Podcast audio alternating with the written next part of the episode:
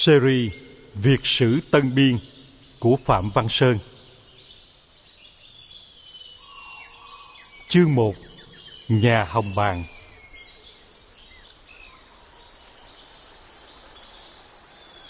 Nhà Hồng Bàng 2879 đến 258 trước Tây Lịch.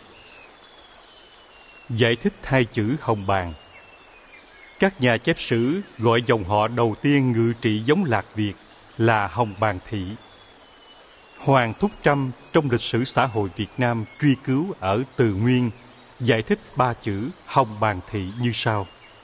Hồng là tên một thứ chim nước to hơn con nhạn cánh đen bụng trắng và có màu tro, tính mạnh dạng, thính giác lanh lẹ.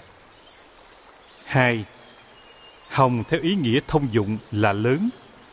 Tỷ dụ hồng thủy, nước lớn. Ba, Chim hồng nói trong sách cổ thường chỉ về con hồng học, tức là con ngỗng trời. Nếu đi với hoàng, thì hồng hoàng nghĩa là thái cổ. Bàn cũng theo từ nguyên, tức là đầy, lớn, bát tạp, không thuần túy. Thị theo thuyết văn là gò, núi, như hoàng đế ban đầu ở đất hữu hùng, nên gọi là hữu hùng thị. Sau đến đời hiên viên chi ngưu, gọi là hiên viên thị. Như vậy chữ thị chỉ do chỗ đất mà được gọi tên là thị, không có nghĩa là họ, mà là bộ tộc hay là thị tộc, theo danh từ xã hội học ngày nay.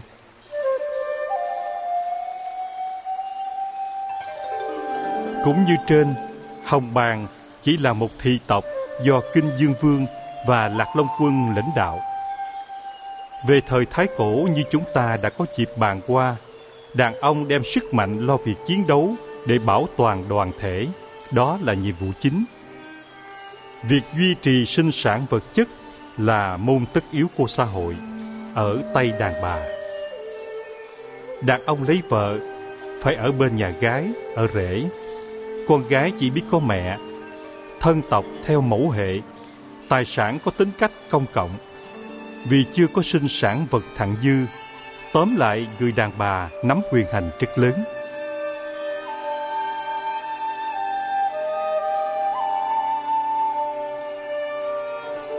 Ngoài ra, trong giai đoạn thứ nhất của gia tộc tổ tiên chúng ta đã thực hành chế độ quần hôn. Một bầy đàn ông kết duyên với một bầy đàn bà, bất kể anh em ruột thịt, con chú, con bác. Cũng như truyền thuyết nói, Đế Lai là con đế nghi, mà Kinh Dương Vương là em đế nghi. Lạc Long Quân là con Kinh Dương Vương, Âu Cơ là con đế Lai, tức là chú lấy cháu. Đây chỉ là một hiện tượng tất nhiên của xã hội thị tộc trước khi có văn minh đạo đức vào thời đại đồ đá, đối với sự nhận xét của các nhà xã hội học ngày nay.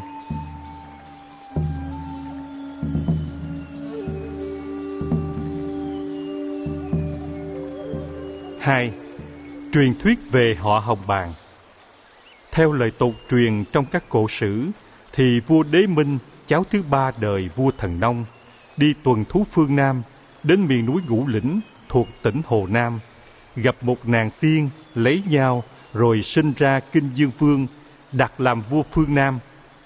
Sau này, Kinh Dương Vương lấy con gái Động Đình Quân là Long Nữ, sinh ra Lạc Long Quân. Lạc Long Quân lấy Âu Cơ sinh ra một bọc có trăm trứng, nở ra một trăm con. Về điểm này có sách ghi rõ ràng là Âu Cơ sinh ra một trăm nửa con trai, nửa con gái. Có sách nói một trăm con đó đều là con trai hết. Đây chỉ là một truyền thuyết, thiết tưởng không nên quan tâm lắm. Nửa theo mẹ là giống rồng, do đó có giống bách Việt rải rác khắp miền Nam Trung Quốc. Nước của Kinh Dương Vương lấy quốc hiệu sức quỷ, gồm tỉnh Hồ Nam, Quảng Tây bây giờ. Người Việt ngày nay tự cho mình là con tiên cháu rồng do sự tích này.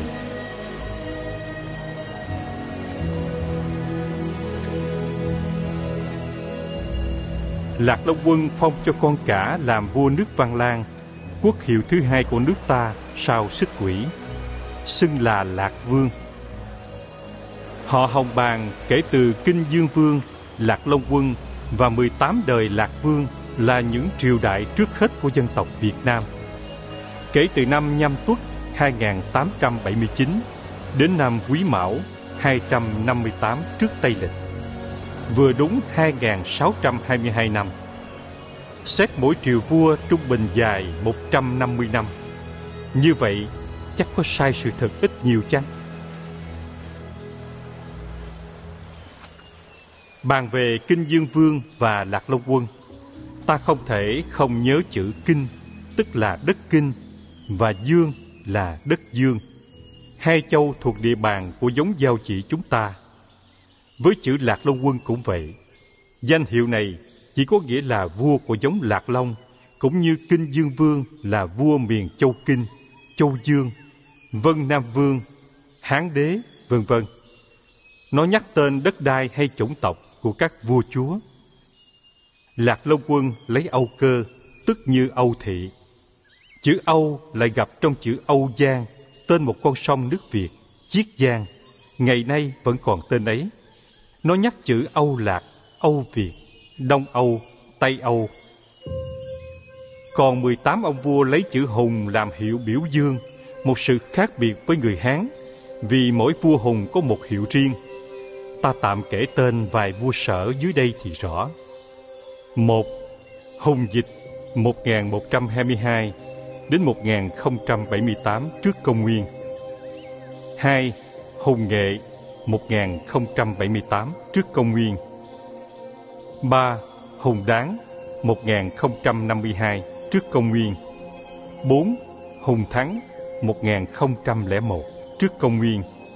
5. Hùng Dương 946 trước công nguyên. Hùng Cư 887 trước công nguyên. Hùng Chấp 877 trước công nguyên. Hùng Duyên 876 trước công nguyên. Hùng Dõng 847 đến 837 trước công nguyên. Bàn về truyền thuyết trên đây, ta thấy với thời khoa học ngày nay, truyền thuyết này không có căn cứ xác thực. Vậy không nên tin. Cũng lối này, người nhật tự xưng mình là con cháu của thái dương thần nữ. Người tàu cho mình là con cháu hoàng đế. Người đức với chế độ quốc xã tự cho mình là một giống người thượng đẳng, sinh ra để thống trị các dân tộc khác. Các nhà làm sử sách vì lòng ái quốc trọng nòi mà tô điểm cho dân tộc của mình những điều tốt đẹp đó hoặc có ý nghĩa muốn làm phấn khởi tinh thần dân tộc. Nhưng ở đây chúng ta đứng trước một vấn đề cần phải xét lại. Truyền thuyết trên, theo sự suy xét của chúng tôi, chỉ do dân Việt chúng ta đã từng phen chia ra hai chi phái. Chi ở miền núi, chi xuống miền bể, bởi những biến chuyển chính trị và kinh tế của các triều đại. Sau này mường tượng đến cái quá khứ xa xôi, lòng lại tin tưởng mạnh về thần quyền, Người thường cổ của chúng ta đã nghĩ dân tộc mình phát xuất ở những nguồn gốc cao cả vĩ đại, nên mới có chuyện hoang đường như vậy. 3. Thần nông là ông tổ của Việt tộc chăng? Một điều quan hệ mà ngày nay ta cũng phải ngẫm nghĩ nhiều hơn cả là Việt tộc hay họ Hồng Bàng có phải là con cháu thần nông hay không và thần nông là người Hán tộc hay Việt tộc. Chúng tôi không công nhận các sử liệu Tàu cho rằng họ Hồng Bàng là con cháu vua thần nông của họ. Điều mà hình như người Việt chúng ta tin có thật, vì quên rằng đây chỉ là một truyền thuyết. Thần nông thực ra chỉ có nghĩa là vị thần dạy nghề nông. Ông tổ nghề nông, chứ không có ý nghĩa gì khác. Có lẽ người ta đã làm thần nông của ta với thần nông thị là dòng họ đã trị vì giống Hán sau Phục Hy Thị 4480 đến 4350 trước công nguyên. Ông Lê Chí Thiệp bàn rằng có lẽ người Tàu mượn chữ thần nông của người Văn Lang. Thần nông của Văn Lang sinh trưởng và quá cố ở đất Kinh gần hồ Động Đình.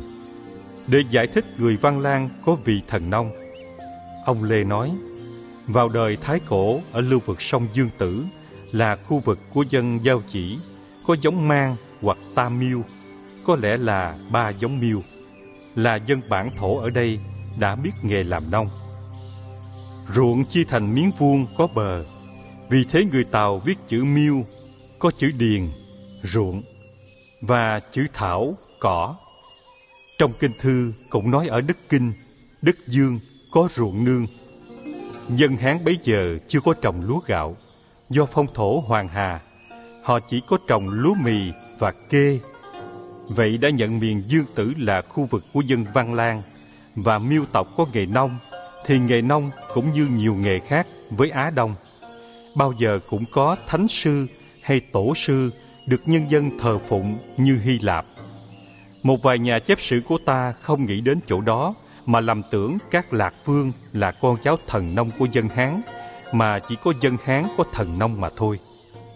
Về phần các nhà chép sử Trung Hoa, ta không lấy làm lạ nếu họ cho thần nông là của họ và là vị vua khai sinh ra các vua chúa lân cận sông Hồng Hà từ Bắc xuống Nam để đề cao giá trị dân tộc của họ, cũng như họ đặt tên nước họ là Trung Hoa, không ngoài ý nói dân Hán tộc là trung tâm điểm của vũ trụ của nhân loại. Bị ám ảnh vì những tài liệu của các sử Tàu, chính ông Masbeto, nhà khảo cổ Pháp, trong khi nghiên cứu tiếng Việt, thấy có sự giống nhau giữa tiếng Tàu và tiếng Thái. Đừng nhầm với Sim. Giữa phong tục của xã hội Tàu với phong tục xã hội Thái, nên cũng đã cho rằng các giống dân trên đất Trung Hoa đều do một chủng tộc mà ra. Thực ra đất Trung Hoa cũng không là đất nguyên thủy của cả giống Hán, vì đây chỉ là nơi tụ hợp của nhiều dân tộc ở các châu thổ khác phiêu bạc tới trong thời Thái cổ mà thôi.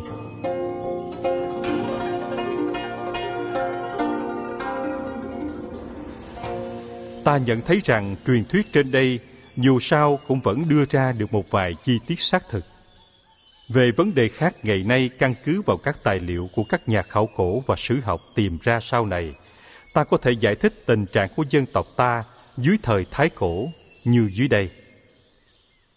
Vào thế kỷ thứ 30 trước công nguyên, dân Hán tộc sống ở dọc sông Hoàng Hà. Tại lưu vực sông Dương Tử thì có dân bản thổ. Bên bờ sông phía Bắc có dân Miêu và Mang. Bên bờ phía Nam vùng Động Đình và Phiên Dương có dân Việt chúng ta ở rải rác đến núi Ngũ Lĩnh. Các dân này đã tới trình độ xã hội canh nông. Một nhà quý tộc dạy dân nghề khai khẩn ruộng đất, sao dân nhớ ơn tôn thờ, người ấy làm thần nông. Dân Việt, Miêu, Mang tuy không cùng một chủng tộc, nhưng cùng ở dưới quyền một nhà quý tộc thuộc dòng dõi thần nông.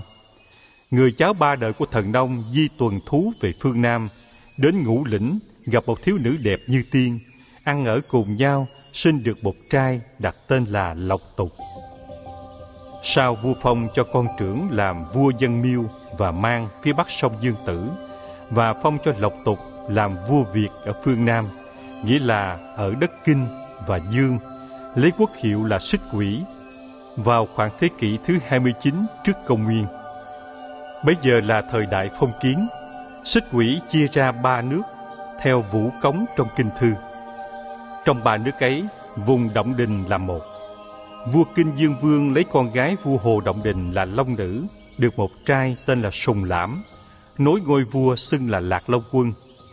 Vua Lạc Long cưới nàng Âu Cơ là con gái vua một nước láng giềng. Thời kỳ này là thời kỳ khuyết sử. Sau này Hán tộc tràn xuống phía Nam qua nước Sở, thì nước Xích Quỷ có một trăm nhà quý tộc đều xưng là dòng dõi của vua Lạc Long và Âu Cơ. Ở đây ta gác bỏ việc Âu Cơ đẻ ra trăm con do một bọc nở ra trăm trứng là một hiện tượng không từng thấy trong y học. Có lẽ trong dịp bị áp lực của Bắc Phương Hán tộc, có người mưu trí trong các nhà quý tộc đó đã nêu lên thuyết một trăm thị tộc cùng máu mũ ruột già để đoàn kết và tự vệ và như vậy chắc trước kia họ cũng thường có sự xung đột với nhau. Còn nói một nửa theo cha xuống biển, một nửa theo mẹ lên núi, tức là một phần tiến lên quy tụ ở miền Sơn Cước, một phần ở rải rác vùng đồng bằng mà ra tới bể, tức là từ lưu vực sông Dương Tử đến miền Nam Lĩnh. Dân tiến xuống bể được mọi điều kiện thuận lợi nên tiến bộ nhiều, vì vậy đã sống vào trạng thái phụ hệ. Còn đám người lên non chậm việc khai hóa, vẫn ở vào chế độ mẫu hệ. Đó là các dân giả mang ở tỉnh Quý Châu, Vân Nam. Ở Quý Châu có dân Miêu Tử, ở Vân Nam có dân Sâm Ly hay Sa Lý. Đến đời Nguyên mới bị chinh phục. Họ cũng tương truyền đời Chu Thành Vương có sai sứ triều cống khi về được Chu Công Đáng làm xe chỉ nam tiễn chân. Vì vậy họ có tên là Sa Lý, cũng có bộ lạc tên là Lão Qua, xưng là Việt Thường dưới thời Chu. Bộ lạc này bị nhà Minh chinh phục. Vào thế kỷ thứ 24 trước công nguyên, trong ba nước kể trên, có nước Việt Thường, kinh đô đóng ở phía nam hồ Phiên Dương, trở nên cường thịnh làm bá chủ vùng Phiên Dương và Động Đình. Năm 2352 trước công nguyên, có sai sứ sang cống vua Đế Nghiêu một con rùa lớn và năm 1109 trước công nguyên có cống chiêm trĩ cho vua Thành Vương nhà Chu. Vào thế kỷ thứ 12 trước công nguyên, trong các quý tộc có người tên là Hùng Dịch chinh phục được dân Miêu Mang, miền sông Hán chảy vào Dương Tử, tổ chức thành một quốc gia. Tàu gọi là Kinh Mang, đóng đô ở Đan Dương, gần thành Nghi Sương ngày nay. Đến đời vua Hùng Cừ đem binh đánh lấy Đông và Dương Việt, nghĩa là người Việt đất Dương, tức là Việt Chương, trước kia là Việt Thường. Luôn dịp nước ngạt ở vào khoảng thành Vũ Sương, thuộc tỉnh Hồ Bắc, cũng bị thôn tính luôn.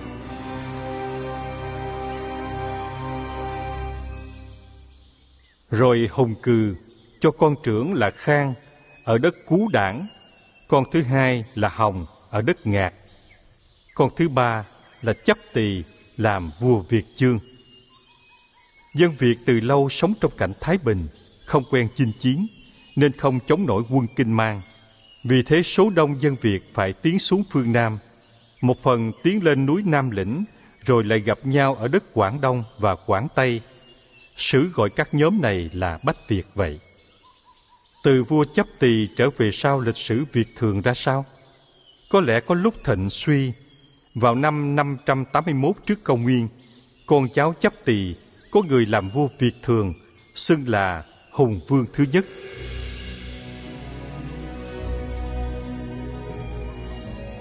Người Việt bấy giờ sống theo dọc bờ Nam Hải và Nam ngạn sông Dương Tử cho đến hồ Độc Đình đều có vẻ mình cho nên được gọi là Văn Lang.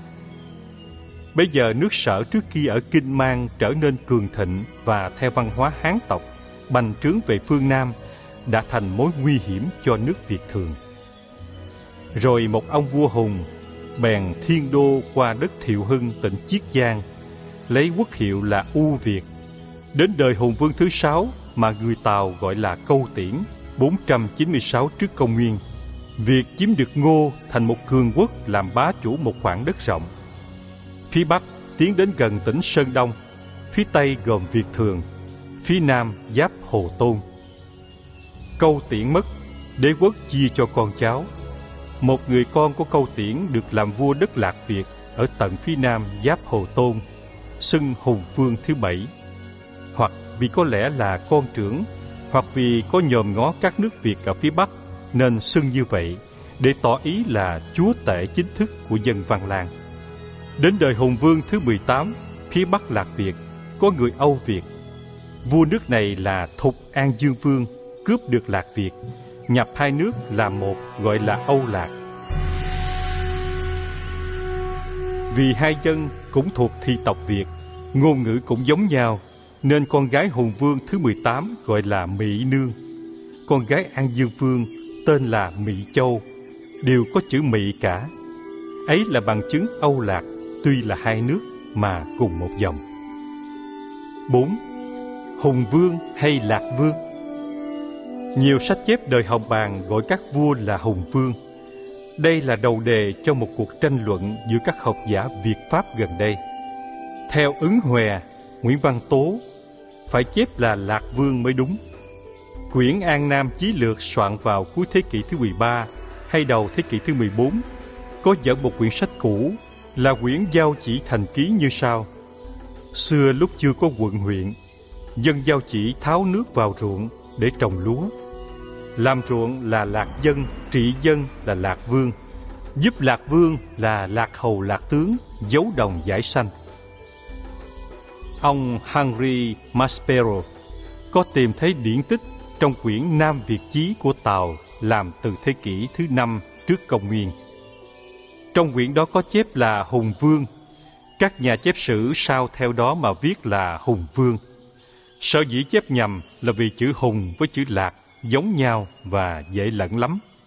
Nguyên chữ Lạc, Cát bên bán Duy so với chữ Hùng, Hữu bên bán Duy chỉ hơn nhau có một nét. Hệ mất nét ấy thì có thể nhầm ngay ra chữ Hùng.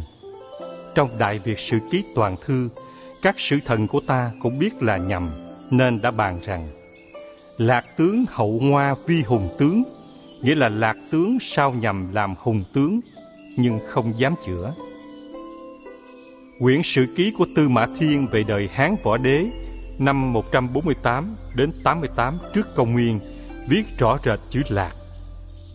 Xét Quảng Châu Ký, Đại Thanh Nhất Thông Chí thấy có chép Lạc Vương và Lạc Dân.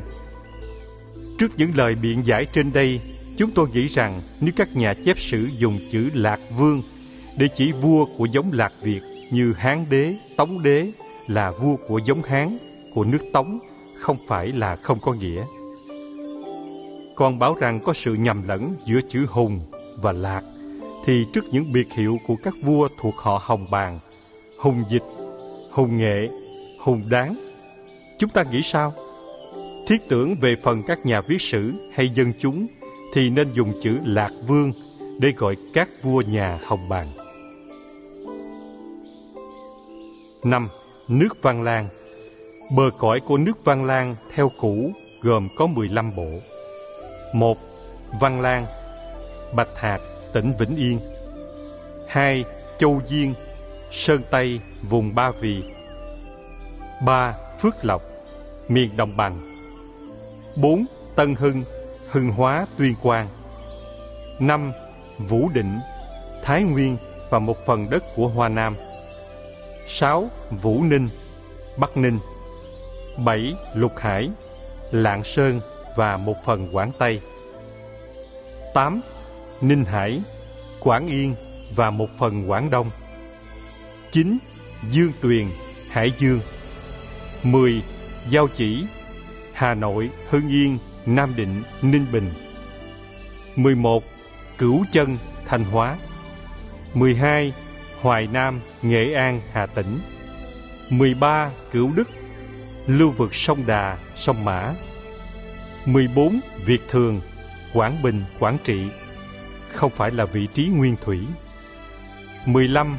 Bình Văn, Ninh Bình Xét địa thế 15 bộ trên đây Ta thấy dưới đời những ông vua nhà Hồng Bàng Đối chiếu vào thời Chu Mạc Vị trí địa dư của nước Văn Lang đã lùi xuống Bắc Việt và phía nam của Văn Lang gồm hai tỉnh Nghệ An, Hà Tĩnh ngày nay. Còn cương vực của nước Văn Lang phía Bắc giáp hồ Động Đình, tỉnh Hồ Nam. Phía Tây giáp Ba Thục, tỉnh Tứ Xuyên. Phía Nam giáp Hồ Tôn, Chiêm Thành. Phía Đông giáp Bể Nam Hải là cương vực cổ xưa của toàn thể gia đình Bách Việt hay là của nước xích quỷ. Chúng ta chỉ là một chi phái ở đây. Trong đoạn bàn về Bách Việt, chúng tôi đã có dịp nói khi khởi thủy dân giao chỉ.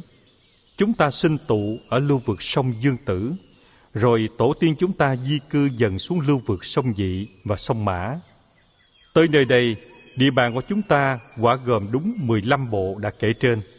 Sở dĩ có sự sai lầm về phần một vài nhà chép sử chữ nho về vấn đề cương giới sau này của nước Văn Lang là vì chữ Văn Lang trong cái tên Văn lan với chữ Dạ trong cái tên Dạ Lan hơi giống nhau. Dạ Lan đầu đời Hán là tên một nước miêu tử, mèo ở phía nam Trung Quốc. Đây là điều ước đoán bởi sách chép nhầm thật. Quyển Thông Điển, quyển 181 tờ 25B chép Phong Châu là nước Văn lan đời xưa. Chỗ này viết chữ lãng. Lương bên chữ Nguyệt và chữa rằng có sông Văn Lang. Nguyên Hòa, quận huyện Chí, quyển 38 tờ 9B, nói quả quyết rằng Phong Châu là đất của Dạ Lan đời xưa. Thực thế trong địa phận huyện Tân Sương bấy giờ có khe nước Dạ Lan và đây là địa bàn của nước Miêu Tử. Nước này lan đến một phần Quảng Tây và Quý Châu, phía tây giáp nước La La, Lô Lô, gọi là Điền, phía tây Vân Nam, phía đông Hồ Vân Nam, Phủ Thành quận Kiện Ví, khi lệ thuộc về Hán từ năm 111 trước công nguyên. Sau quận ấy chia làm hai, phía bắc là Kiện Ví, phía nam là Thương Ngô. Cuối đời Tiền Hán, quận Kiện Ví giáp phía bắc và phía tây sông Dương Tử. Còn quận Thương Ngô giáp phía bắc quận Kiện Ví và phía tây quận Tân Ninh. Tân Ninh là nước điền ngày xưa ở phía đông bắc, Thương Ngô giáp quận Vũ Lăng. Ở đó có hồ Động Đình. Tóm lại, vì Dạ Lan và Văn Lan đã lấn nhau, tất nhiên người ta phải lầm cho bờ cõi Dạ Lan là của Văn Lan. Về vấn đề này, ông Lê Chí Thiệp phát biểu một ý kiến khác. Theo ông, trong tích cũ của Trung Quốc, không thấy nói đến tên Văn Lan. Đến đời Thái Bình ngự lãm nhà đường, tên này mới có. Văn Lang chỉ để gọi chung người Kinh Mang, dân sở ở dọc sông Dương Tử, người Việt ở Chiết Giang và người Lạc Việt là những dân có vẻ mình sau này sống ở lưu vực sông Dương Tử, trôi dạt dần xuống bờ biển Nam Hải. Vì vậy, các cổ sử mới ghi bờ cõi Văn Lang, bắc giáp Hồ Động Đình, đông giáp Nam Hải, nam giáp Hồ Tôn, Chiêm Thành. Tên Văn Lang này được đặt ra do một quan niệm về chủng tộc để phân biệt với Hán tộc là giống dân không vẽ mình chứ không phải là tên một nước. Vậy nên kết luận rằng biên giới cũ của nước ta khi còn là giao chỉ, gồm Hồ Động Đình, biển Nam Hải, Tứ Xuyên và Hồ Tôn. Sau này dân ta di cư xuống Vịnh Bắc Việt, thì nước ta chỉ có 15 bộ kể trên ở hoàn toàn trên đất Bắc Việt và vào tới Nghệ An. Đây là vị trí địa dư cuối cùng của ta sau cuộc Nam Chinh của nhà Tần và sau khi đế quốc Nam Việt của Triệu Đà thành lập. Ngoài ra ta còn thấy sử chép nước Văn Lang có 15 bộ, trong đó có bộ Văn Lang, Giao Chỉ, Việt Thường là thế nào? Phải chăng vì nhớ nguồn gốc của mình xưa kia ở miền Hoa Nam nên dân gian giữ các tên đó để đặt quốc hiệu hay đặt tên cho các bộ? 6. Giai cấp phong kiến giao chỉ thời thượng cổ Theo Matbero mỗi lạc tướng coi vài làng xóm thuộc quyền lạc hầu là chủ những đất đai rộng bằng một tỉnh hay vài huyện ngày nay. Cũng có khi một vị lạc hầu đem chia bớt gia tài cho các con cháu và phong chúng làm lạc tướng. Công việc của các lạc hầu lạc tướng là cai trị nhân dân. Khi họ nhàn rỗi thường hợp nhau săn bắn, tính họ hoạt động và hiếu chiến nên hay xung đột với các dân láng giềng. Ra trận, họ mặc bộ áo giáp dày dệt bằng lông chim hay bệnh bằng vỏ cây để tránh tên hay mũi giáo. Áo giáp có hai mảnh, sẽ đằng trước và đằng sau. Từ ngang lưng thông xuống đến bắp chân. Mình mặc áo ngắn chẽn để hở cổ và hai cánh tay chạm hình sặc sỡ. Họ mang lá mộc, có chỗ gọi là lá trắng, hình vuông đang bằng tre. Trên mặt có kẻ hoa và vẽ mặt người. Đầu họ đội một thứ mũ cũng bằng lông chim kết các hình dữ dội. Họ đeo cung lớn, mang giáo dài và dao nhọn. Mũi tên có tẩm thuốc độc, chạm vào da thịt dù chỉ xước qua loa, thuốc cũng ngấm vào là phải chết. Dân lo việc trồng lúa cho họ ăn, làm nhà cho họ ở, các người phục dịch họ mà không được đòi công xá. Xét ra dân chỉ là một thứ tài sản của họ mà thôi. Các vị lạc hầu lạc tướng Tuy giữ quyền tự trị ở khu vực của mình, nhưng phải theo về một vị tù trưởng giàu mạnh ở phía tây bắc Trung Châu, sát với Trung Du, gồm địa phận tỉnh Phú Thọ, Vĩnh Yên, đất tốt, dân đông phát đạt hơn cả. Vị tù trưởng ấy là Lạc Vương. Đây là tình trạng phong kiến giao chỉ khi đã xuống đóng chiếm đất Bắc Việt trước đời Tần Hán. Kinh đô của Lạc Vương đóng ở Phong Châu vào địa hạt huyện Bạch Hạc, tỉnh Vĩnh Yên bây giờ. Lạc Vương thiết lập quan chế như sau. Tướng văn gọi là lạc hầu, tướng võ gọi là lạc tướng, các quan nhỏ gọi là quan lang, con gái gọi là mỹ nương. Các lạc hầu được đặt trên các lạc tướng và có thôn ấp lớn hơn. Hết thảy từ vua đến chúa đến các lạc hầu lạc tướng đều có quyền thế tập. Bàn về phong kiến Việt Nam và nhà Hồng Bàng, ông Lương Đức Thiệp tác giả cuốn Việt Nam tiến hóa sử trong trang 34 và 35 tỏ ý nghi ngờ cho rằng họ Hồng Bàng nếu theo niên biểu thì ngang với đời Nghiêu Thuấn của Hán tộc, có một nền văn minh rất sớm mà thời Nghiêu Thuấn còn chưa tiến xa hơn chế độ thị tộc mẫu hệ. Vua Đế Nghiêu hãy còn là một tù trưởng do các bộ lạc suy tôn đã có được một tổ chức chính trị có một hệ thống như trên. Sự hoài nghi của ông Lương Đức Thiệp có thể có giá trị nếu bàn về tổ chức khởi thủy của xã hội Việt Nam, bởi ta phải nhận rằng Việt tộc so với Hán tộc thì chưa tiến hóa sớm được như con cháu hoàng đế. Nhưng sau này do sự xúc tiếp và pha trộn giữa Việt và Hán qua các thế hệ, từ lưu vực Hoàng Hà xuống lưu vực Dương Tử Giang, Việt tộc chúng ta dần dần chịu ảnh hưởng của Hán tộc, rồi cũng có những tổ chức quốc gia xã hội như Hán tộc vậy.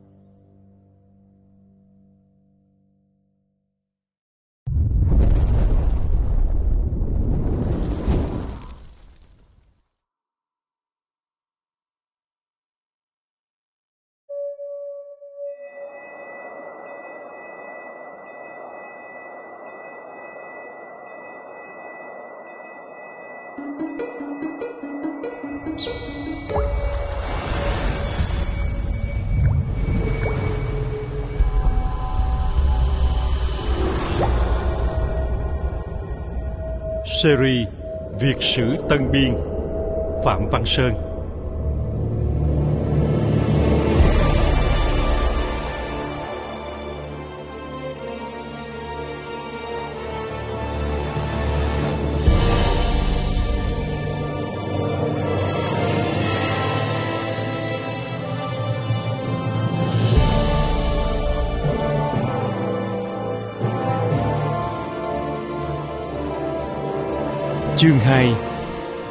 Thoại Việt Nam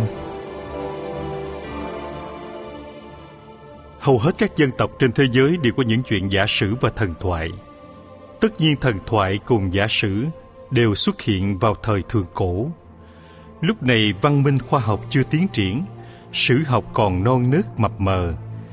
Dẫu sao thần thoại và giả sử vẫn phản ảnh một phần nào sự thực trong đời sống của các dân tộc buổi sơ khai.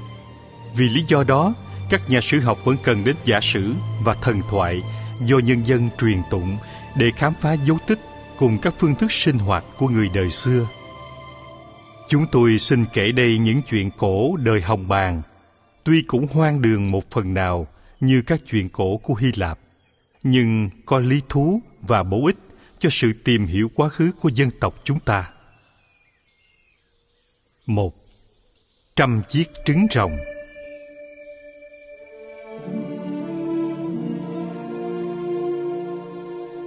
Vua Đế Minh có hai người con, Đế Nghi là con trưởng và Lộc Tục là con thứ. Nhà vua yêu Lộc Tục hơn nên muốn đặt Lộc Tục làm vua phương Bắc. Lộc Tục nhường cho anh cả. Sau nhà vua lại cử Lộc Tục làm vua phương Nam, tức là nước Văn Lang. Lộc Tục nhận lời. Nước Văn Lang tức là nước xích quỷ, có nhiều phong cảnh thanh kỳ. giải Nam lĩnh trùng trùng, điệp điệp, xanh như chàm. Xa xa trông như rồng uốn khúc. Hồ Động Đình nước trong như lọc, sóng vỗ rào rạc, chim trời cá nước muôn loài. Hoa cỏ thắm tươi ngàn sắc, không ai ngắm cảnh mà khỏi sự mê say quyến rũ. Lên làm vua, Lộc Tục lấy hiệu là Kinh Dương Vương. Buổi đầu toan đóng đô ở chân núi Miên Sơn, sau ấn định xây thành đắp lũy ở Cửu Linh. Bấy giờ Ngài mới lo việc kiếm bạn trăm năm. Một buổi mùa xuân, chim kêu ríu rít, cây cỏ xanh tươi, tràn ngập các ngàn cây bờ suối. Ngài ngự trên một chiếc thuyền thả trôi theo dòng nước. Chẳng bao lâu, thuyền đến động đình hồ, gặp một giai nhân tuyệt sắc. Ngài chào, rồi tiến đến gần hỏi chuyện. Xin đàn cho biết quý danh và quê quán ở nơi đâu? Gia nhân đáp Thiếp là Long Nữ, con gái của vua Động Đình ở cách đây chẳng xa. Tôi là Lộc Tục, con vua Đế Minh, sinh trưởng ở miền Dương Tử, vốn nghe tiếng Động Đình quân từ lâu. Thật là may mắn hôm nay được gặp nàng. Có lẽ đây là duyên trời đưa lại. Thiếp cũng có lòng chờ đã lâu.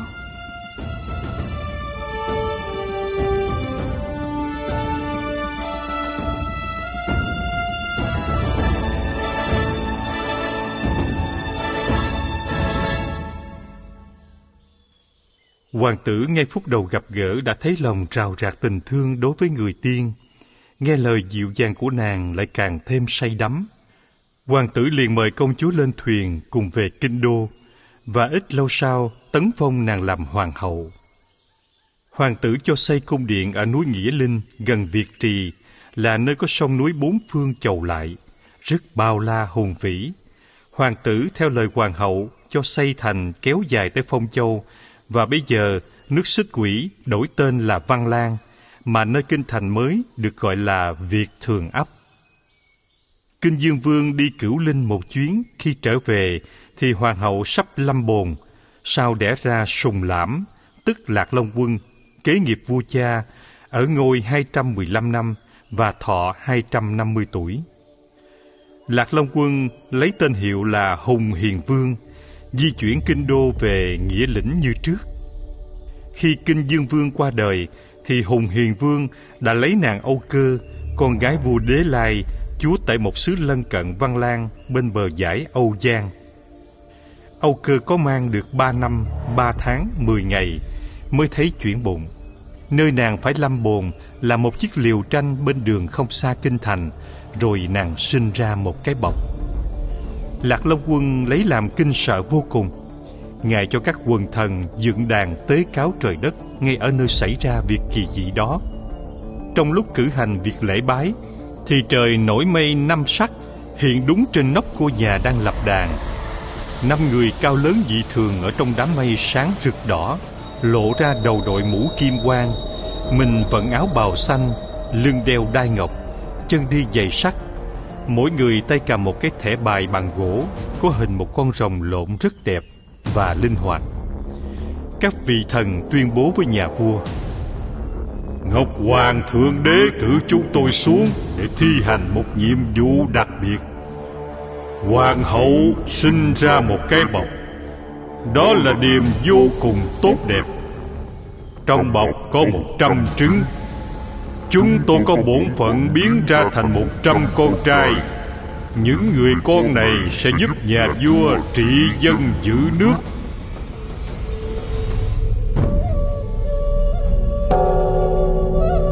Các thần liền sai đặt cái bọc lên trên một chiếc mâm vàng, Đưa vào chùa Từ Sơn Thiên Quang, Rồi một vị quỳ xuống cầu nguyện thượng đế. Sau đó các thần dặn dò ít điều rồi trở về trời mây ngũ sắc tự nhiên tan mất. Nhà vua cho thực hành ngay lời thần nhân chỉ bảo, thì đúng ngày 15 tháng Giêng năm sau, mây ngũ sắc lại tái hiện cũng đúng ngay trên nếp nhà hoàng hậu sinh nở. Ngôi nhà sáng rực hẳn lên một cách hết sức lạ lùng, rồi bọc trứng tự mở ra. Một trăm con trai bước ra khỏi bọc thì lớn nhanh như thổi, thành ra những thanh niên cường tráng. Sau ba tháng ra đời các hoàng tử cùng tung hô trước sân trồng. chúng ta phải thờ một vua, mà vua đó lại là cha của chúng ta, đang có phận sự xây dựng cuộc thanh bình cho trăm họ. Thêm một lần nữa, trên trời lại có mây ngũ sắc sáng rực.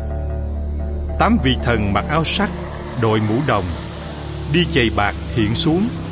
Mỗi vị cầm một chiếc búa, một chiếc gậy sắt và một thanh gươm cùng tâu vua. Chúng tôi là thần kim luôn được thượng đế xài xuống giúp việc xuất thế của các hoàng tử và làm cho chống lớn. Nay nhiệm vụ đã xong, chúng tôi xin cáo biệt. Nhưng trước khi chia tay, chúng tôi xin hiến nhà vua mấy quý vật là một cái ấn, một cuốn sách và một chiếc thước ngọc để nhà vua giữ nước được lâu dài.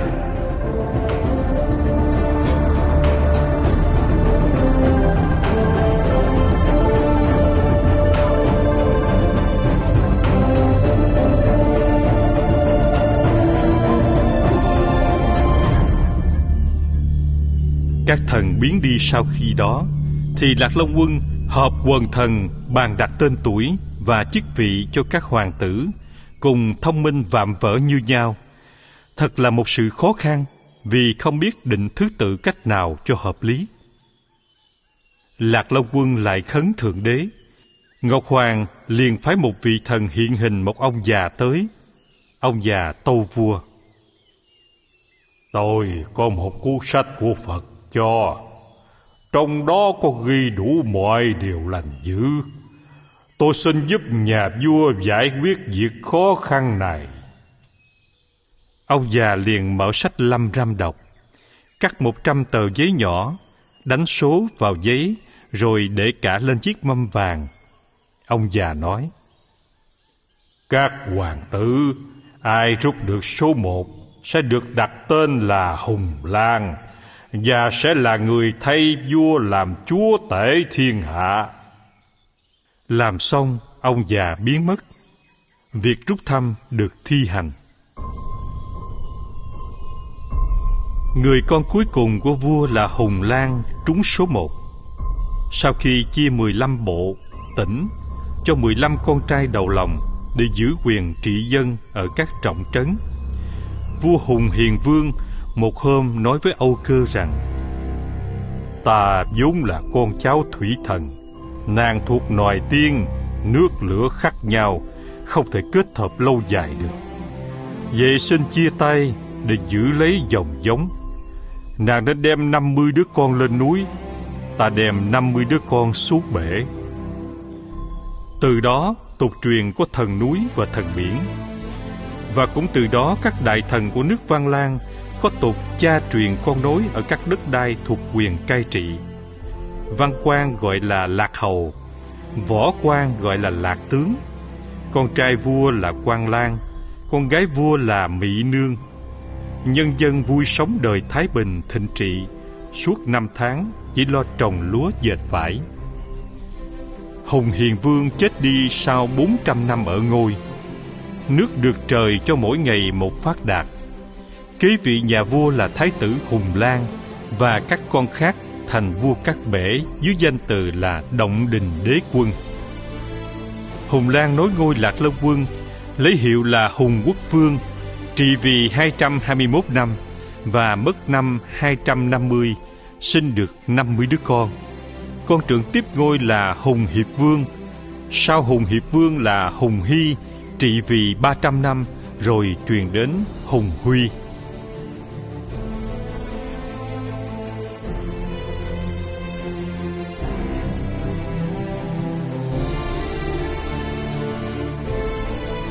Cho tới bây giờ, dân Việt rất là yên vui và mỗi ngày một thêm đông đảo. Nhưng đến Hùng Huy, việc nước sinh ra trễ biến, gương sáng của tiền nhân không còn được soi nữa. Ngài chỉ tin điều dị đoan ở một nữ thuật sĩ mà Ngài tôn kính và mê say tài sắc. Nữ thuật sĩ đó được Ngài để ở một nơi cung cấm lộng lẫy, ăn gỡ như đôi tình nhân – các quan đều bất bình trước những hành động sa ngã của ngài. Nhà vua thấy thái độ bất mãn của triều đình, đành phải ly khai với người yêu. Đến lúc đó, ngài còn cho là trời đưa lại cho mình. Cũng là sự đáng lạ. Khi nữ thuật sĩ rời khỏi cung đình, thì nhiều việc dữ xảy ra trong nước. Nhà vua phải tìm nàng về để cầu trời giải ách trừ họa cho nhân dân. Nàng trở lại, sau cuộc tái ngộ một đêm, nàng nằm mê, thấy một tiếng bí mật nói rằng Nhà vua chưa hết tai nạn, ngươi có thể báo cho người biết chỉ ba năm nữa nước sẽ có quân giặc cướp phá. Lời tiên tri thành sự thật. Ba năm sau, Văn Lang bị giặc bắt do tướng Thạch Lên cầm đầu tràn ngập từ thôn quê đến thành thị hủy hoại các mùa màng hoa màu cướp trâu, giết bò, làm cho nhân dân vô cùng điêu đứng.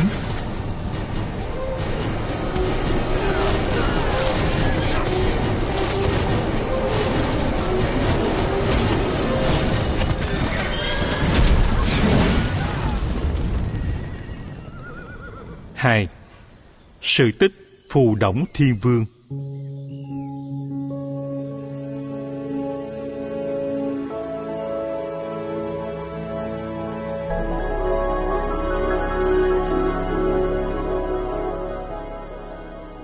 Thuở đó, tại làng Phù Đổng thuộc tỉnh Bắc Ninh, Có một đôi vợ chồng già chuyên nghề trồng hoa.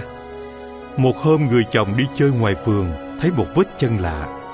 Chồng bảo vợ ướm chân vào xem. Người vợ liền đặt chân vào vết lạ đó.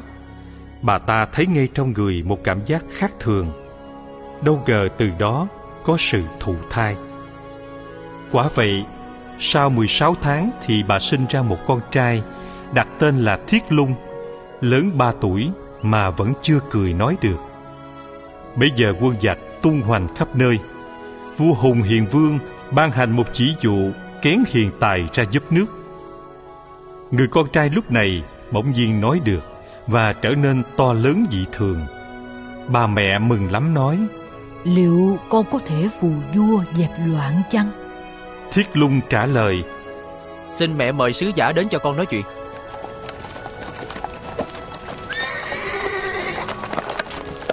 Sứ đến, Thiết Lung tự giới thiệu. Tôi là Thiên Vương Thiết Lung, được Ngọc Hoàng cho xuống đây để khôi phục hòa bình cho dân nước. Xin sứ giả về tâu vua, đánh cho tôi một con ngựa sắt, một ngọn giáo và một chiếc mũ sắt. Giặc sẽ tan ngay.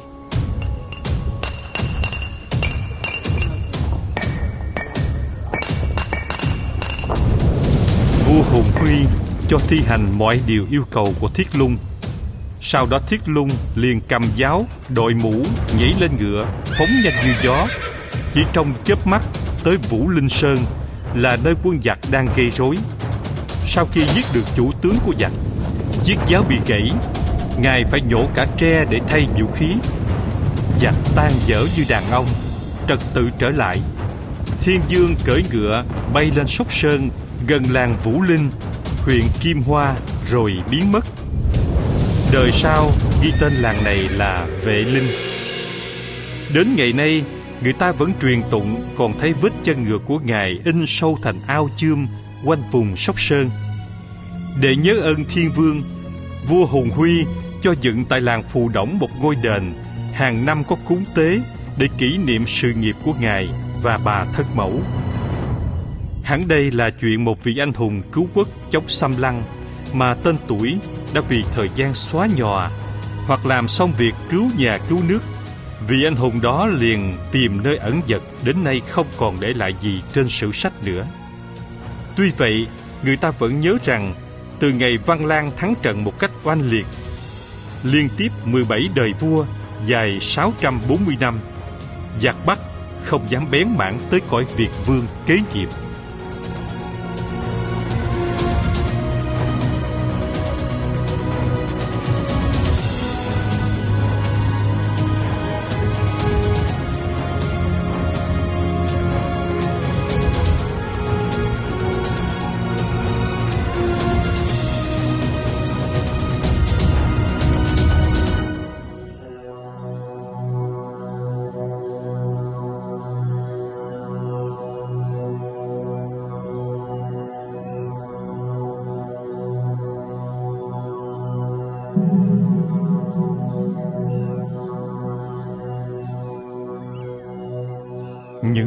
Kế tiếp Lạc Long Quân. Vua Chiêu Vương, Kế nghiệp Hùng Huy Vương, Mất năm vừa đúng trăm tuổi. Ngài biến nhắc việc nước, Nhất là việc quân, Khiến giặc giả lại xâm phạm bờ cõi. Sau thấy tình thế nguy ngập quá, Ngài cho sửa sang đình chùa, Cúng tế trời đất để cầu phúc cho dân.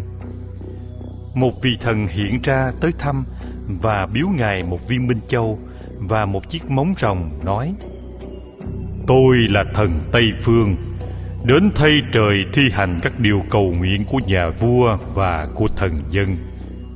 Thuở ấy nhà vua vẫn chưa lập hoàng hậu. Một buổi mùa xuân, Ngài cùng các quan đi du ngoạn.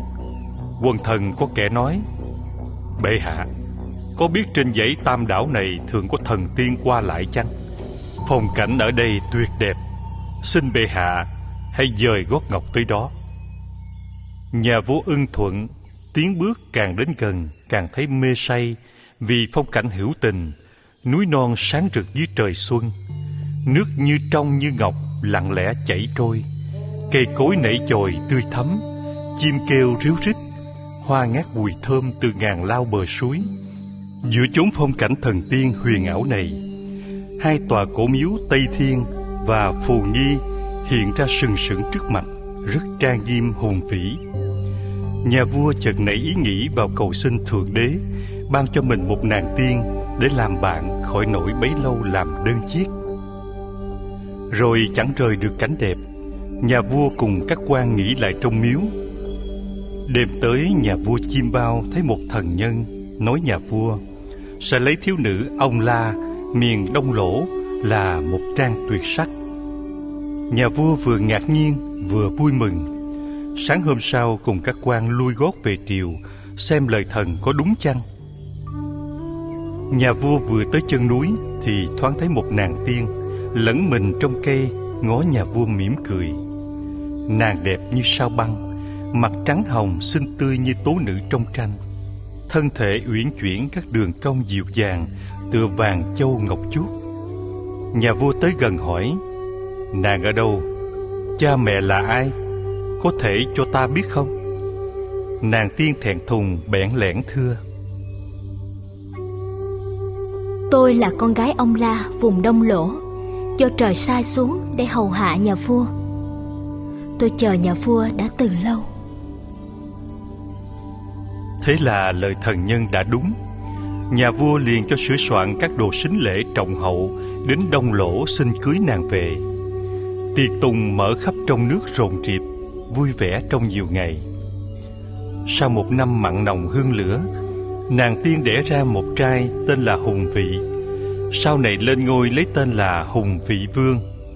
Nhờ có ngọc quý của thần Tây Phương Mà nước Văn Lang được thịnh đạt Gần 8 thế kỷ với các vị vua kế tiếp dưới đây. Hùng Định Vương làm vua được 80 năm. Hùng Hy Vương làm vua được 90 năm. Hùng Trịnh Vương làm vua được 107 năm. Hùng Vũ Vương làm vua được 95 năm.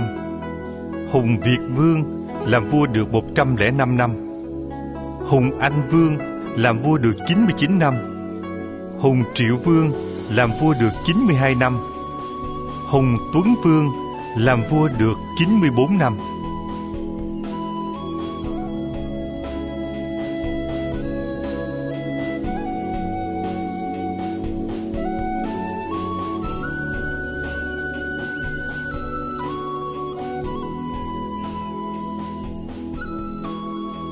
Sơn Tinh và Thủy Tinh Vua Hùng Tuấn Vương là ông vua thứ 18 của họ Hùng không có con trai. Ngài và thần dân cầu trời đất xin cho người nối dõi ở đền Tam Đảo và Tản Viên. Sau được một vị thần hiện ra báo tin Ngài là vị hoàng đế chót của nhà học bàn. Hoàng hậu chẳng bao lâu có thai rồi sinh ra một lúc hai gái, tức là Mỹ Châu và Mỹ Nương. Hai công chúa mỗi ngày một khuôn lớn xinh đẹp như tiên ông La xứ Đông Lỗ xưa kia là tổ mẫu của hai nàng, khiến nhà vua dầu không có thái tử kế vị cũng vui vẻ vô cùng. Mỹ Châu lớn lên có chồng, còn Mỹ Nương vẫn chờ bạn đồng sàng vừa đôi phải lứa.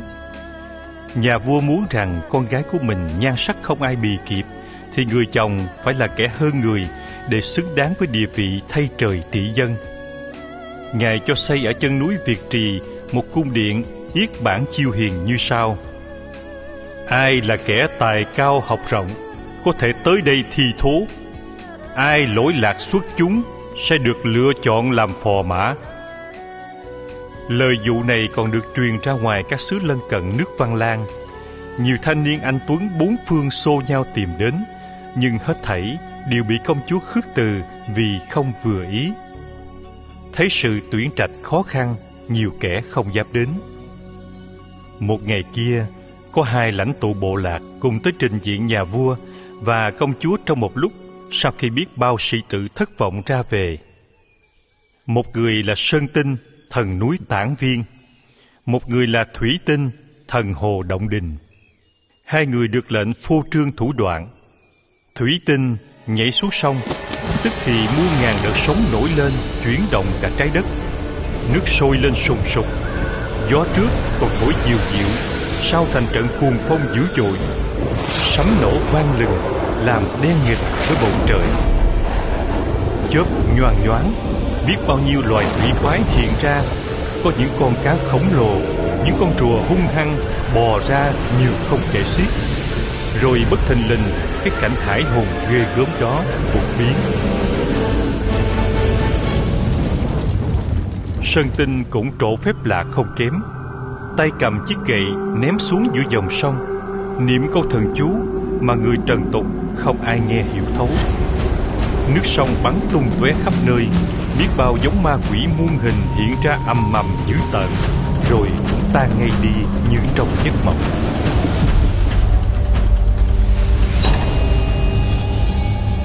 Nhà vua phân vân không biết lấy ai và bỏ ai. Liền bảo hai chàng về lo các đồ sính lễ kỳ lạ. Ai tới trước thì sẽ được mỹ nương làm vợ. Thủy tinh vội về động đền hồ để sắm sửa. Sơn tinh vừa ra khỏi cung điện, liền làm đổ ngay xuống một trận mưa lớn.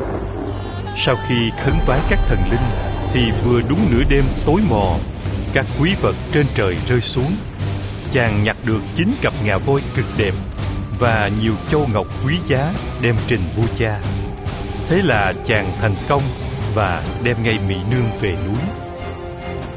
Vài giờ sau, thủy tinh mới tới. Tuy cũng có nhiều báu vật, nhưng người đẹp đã lọt sang tay địch thủ. Chàng giận vô cùng, liền lập tức trở lại long cung, gây một trận lục không tiền khoáng hậu, định tâm tiêu hủy toàn cõi văn lang cho bỏ tức nhưng nước dâng cao bao nhiêu thì sơn tinh làm phép thành quách lâu đài và rừng núi của văn lang càng nổi cao bấy nhiêu. Rồi sấm sét đánh xuống các binh đội của thủy thần đang trầm trộ trên mặt sóng. Thủy tinh rốt cuộc phải bỏ cuộc để về chỉnh đốn lực lượng. Rồi năm nào cũng có cuộc giao tranh giữa thần núi và thần nước.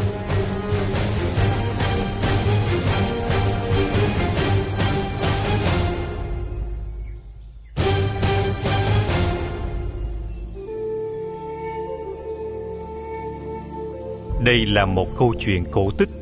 Để ghi chép các trận lục kinh khủng do nước lũ ở các vùng thượng du Bắc Việt đổ xuống sông Hồng Hà và các chi nhánh gây nên, rất nhiều tai họa cho dân chúng hàng năm. Đời này qua đời khác đều có cuộc xung đột giữa đất và nước, có cuộc núi lở cát bồi để đất và nước không cao thấp hơn nhau. Nay bỏ phần hoang đường của chuyện thần thoại này, ta có thể nghĩ rằng xưa kia về cuối đời hồng bàng đã có những cuộc chiến tranh liên miên giữa các cư dân đồng bằng và sơn cước mà nguyên nhân chỉ là cuộc giành nhau một người con gái đẹp về phần hai vị tù trưởng giữa triều đình Văn Lang. Ngoài ra nhân đây ta có thể ngờ rằng nước Văn Lang thuở đó không gồm cả Bắc Việt, Trung Việt và mấy tỉnh Hoa Nam liền trên Bắc Việt.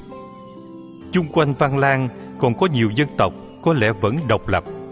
Vì vậy mới có cuộc giao chiến giữa Sơn Cước và Trung Châu. Những vị hoàng đế trót họ Hồng Bàng chỉ có danh tiếng ở các địa phương đó chứ về thực tế không chi phối được các dân kề cận ngay khi họ mới ra đời. Trong Đại Nam Quốc sử diễn ca của Ngô Gia Cát và Phạm Xuân Quế có đoạn tả cuộc chiến tranh giữa Sơn Tinh và Thủy Tinh như sau, khá linh động.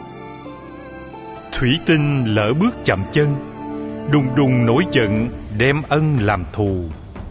Mây tuôn gió thổi mịt mù, ao ao rừng nọ, ù ù núi kia. Sơn thần hóa phép cũng ghê, lưới văn sông dị, phên che ngàn đoài. Núi cao sông cũng còn dài, năm năm báo oán, đời đời đánh ghen.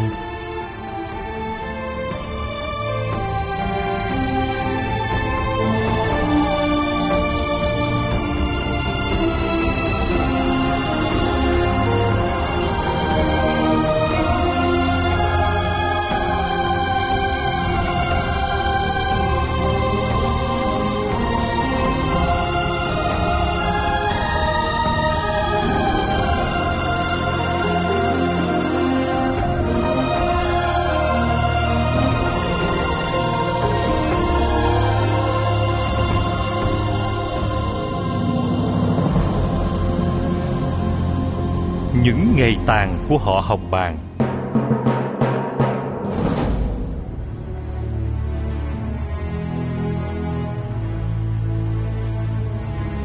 Vua Hùng Tuấn Vương sau 150 năm ở ngôi thấy cần phải có người kế tiếp mình để giữ gìn hạnh phúc cho nhân dân. Nhưng Ngài không có con trai, rồi Ngài xét không ai tài đảm hơn phò mã Sơn Tinh, nên Ngài ngỏ ý muốn truyền ngôi báo cho phò mã nhưng không rõ vì lẽ gì Sơn Tinh lại từ chối. Trước tình thế đó, nhà vua tuy già rồi, muốn được nghỉ ngơi mà vẫn phải tiếp tục sứ mạng. Năm tháng chảy trôi, Ngài không ngờ số ngày còn thọ quá nhiều như vậy. Trong giai đoạn thứ hai này đã xảy ra nhiều biến cố quan trọng trong nước Văn Lang. Vua Thục, Cao Bằng đã nhường ngôi cho phụ đạo xứ Ai Lao là con cháu họ Hồng Bàng đang cai trị cả nước Thục và Ai Lao và là chư hầu của vua Hùng, nghĩ rằng do mình là huyết mạch của họ Hùng thì phải được nối nghiệp. Hùng Tuấn Vương nay nghe vua Hùng nhường ngôi cho Sơn Tinh, tù trưởng Châu Liêm thuộc vùng Ba Vì Sơn Tây, giận lắm quyết chống lại vua Hùng và con cháu Mị Nương. Theo truyền thuyết thì cuộc xung đột giữa Văn Lang và nước Thục bởi nguyên do trên đây nhiều nhà chép sử đã lẫn lộn về hai cuộc giao tranh. Nhiều tài liệu lại không nói đến việc giao tranh thứ nhất giữa dân Sơn Cước và dân miền Bể, mà chỉ nói đến sự thù nghịch giữa Hùng Tuấn Vương cùng vua nước Thục lấy nguyên nhân. Trái hẳn với chuyện chúng tôi vừa kể ra. Ở chỗ vua Hùng Tuấn Vương khước từ việc gả con gái làm mỹ nương cho Thục phán con vua Thục. Bị bẻ bàn, vua Thục có lẽ đã khai chiến ngay với vua Hùng Đôi bên khi thắng khi bại, đánh nhau hết năm này qua năm khác, rốt cuộc vua Hùng vẫn giữ được phần thắng.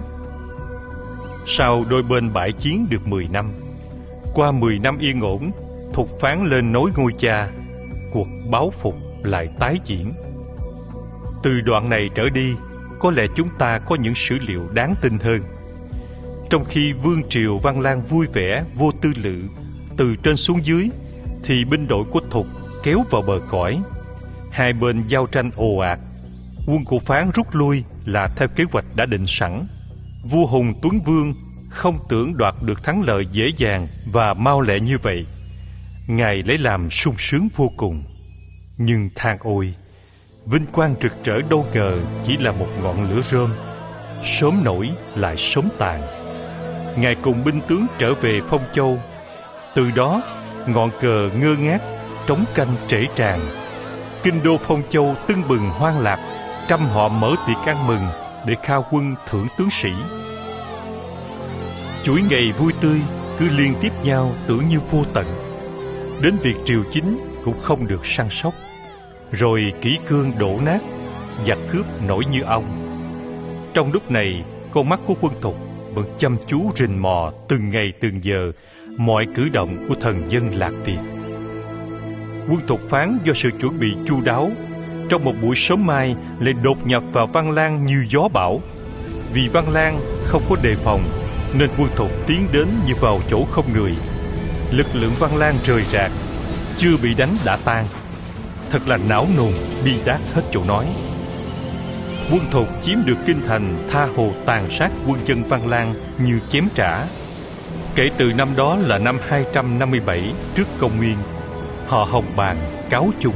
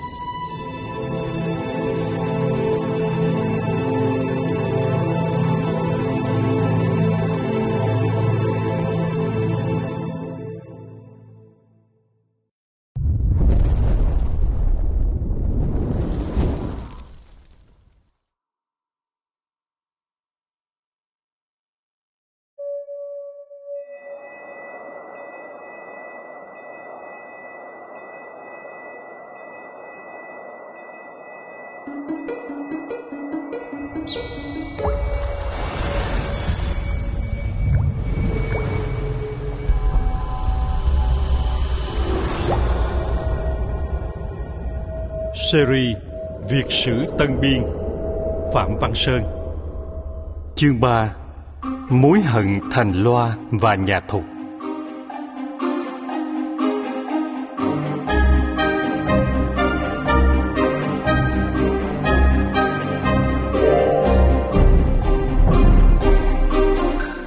Mối hận thành loa hay là một chuyện gián điệp ở nước ta hai ngàn năm trước?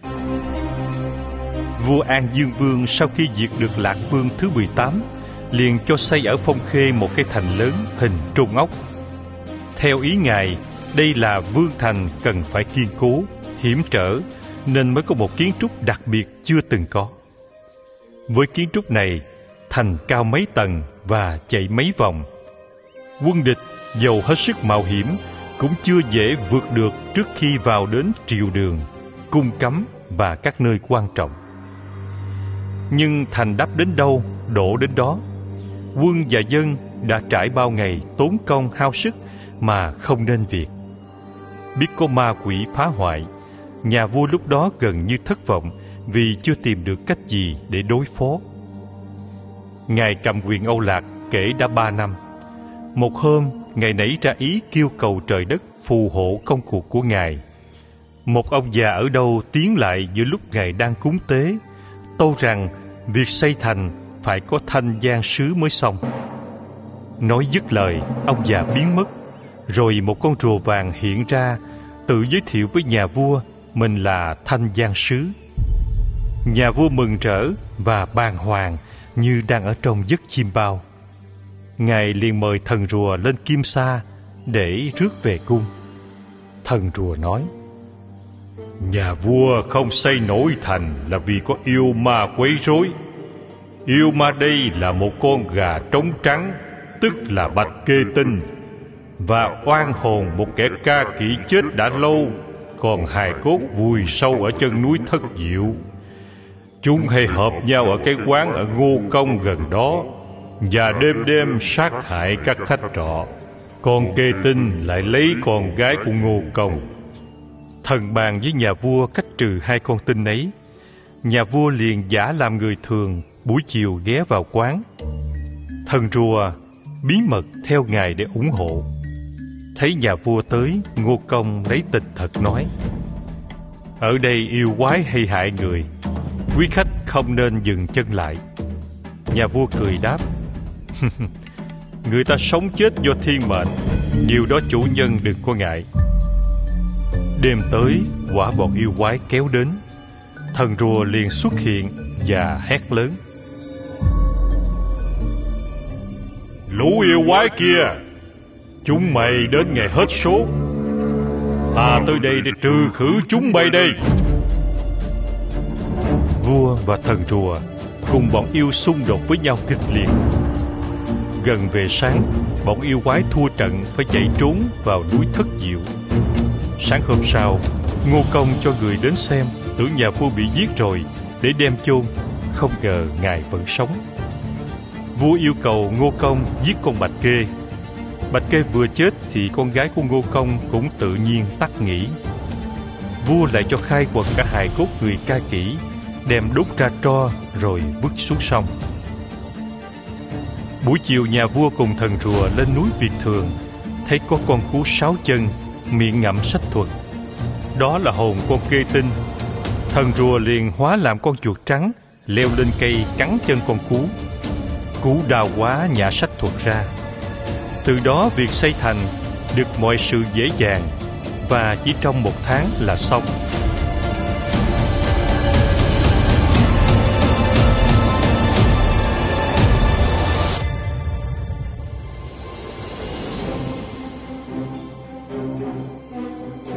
Thành dài rộng một ngàn trượng, quanh co khuất khúc chín tầng, thế rất hiểm trở. Rồi luôn mấy năm âu lạc được thịnh vượng, nhân dân sinh sống an vui.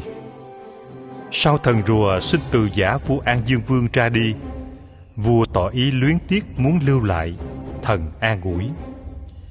Việc trị loạn là ở ý trời và cũng ở nơi người, nhà vua cứ làm điều nhân chính sẽ được hưởng phúc lâu dài. Trước khi cáo biệt, thần còn biếu nhà vua một cái móng chân, dặn đem chế thành lẫy nỏ, có thể bắn chết hàng vạn người. Năm thứ 48 đời An Dương Vương, Tần Thủy Hoàng cho Nhâm Ngao và Triệu Đà đem quân xuống chinh phục phương Nam. Vua An Dương Vương dàn một hàng thuyền trên sông Cà Lồ. Triệu Đà thiết lập doanh trại căn cứ trên núi Thiên Du Sơn. Hai quân giao tranh, vua An Dương Vương cho đem nỏ thần ra bắn. Quân của Đà tan vỡ phải thối lui, rồi thất bại này tiếp thất bại khác. Triệu Đà gần như tuyệt vọng, đành chỉ còn nước xây thành đắp lũy, giữ thế thủ và chờ thời. Dưới đây là cuộc tình duyên đầy oan trái của đôi trai gái Hán Việt. Chiến cuộc giữa Triệu Đà và vua An Dương Vương vì không ngã ngủ, nên Triệu Đà phải mở cuộc hòa hiếu với Âu Lạc để che đậy một kế sách của con người đầy mưu lược. Rồi hai bên trở nên thân mật và kết dâu da.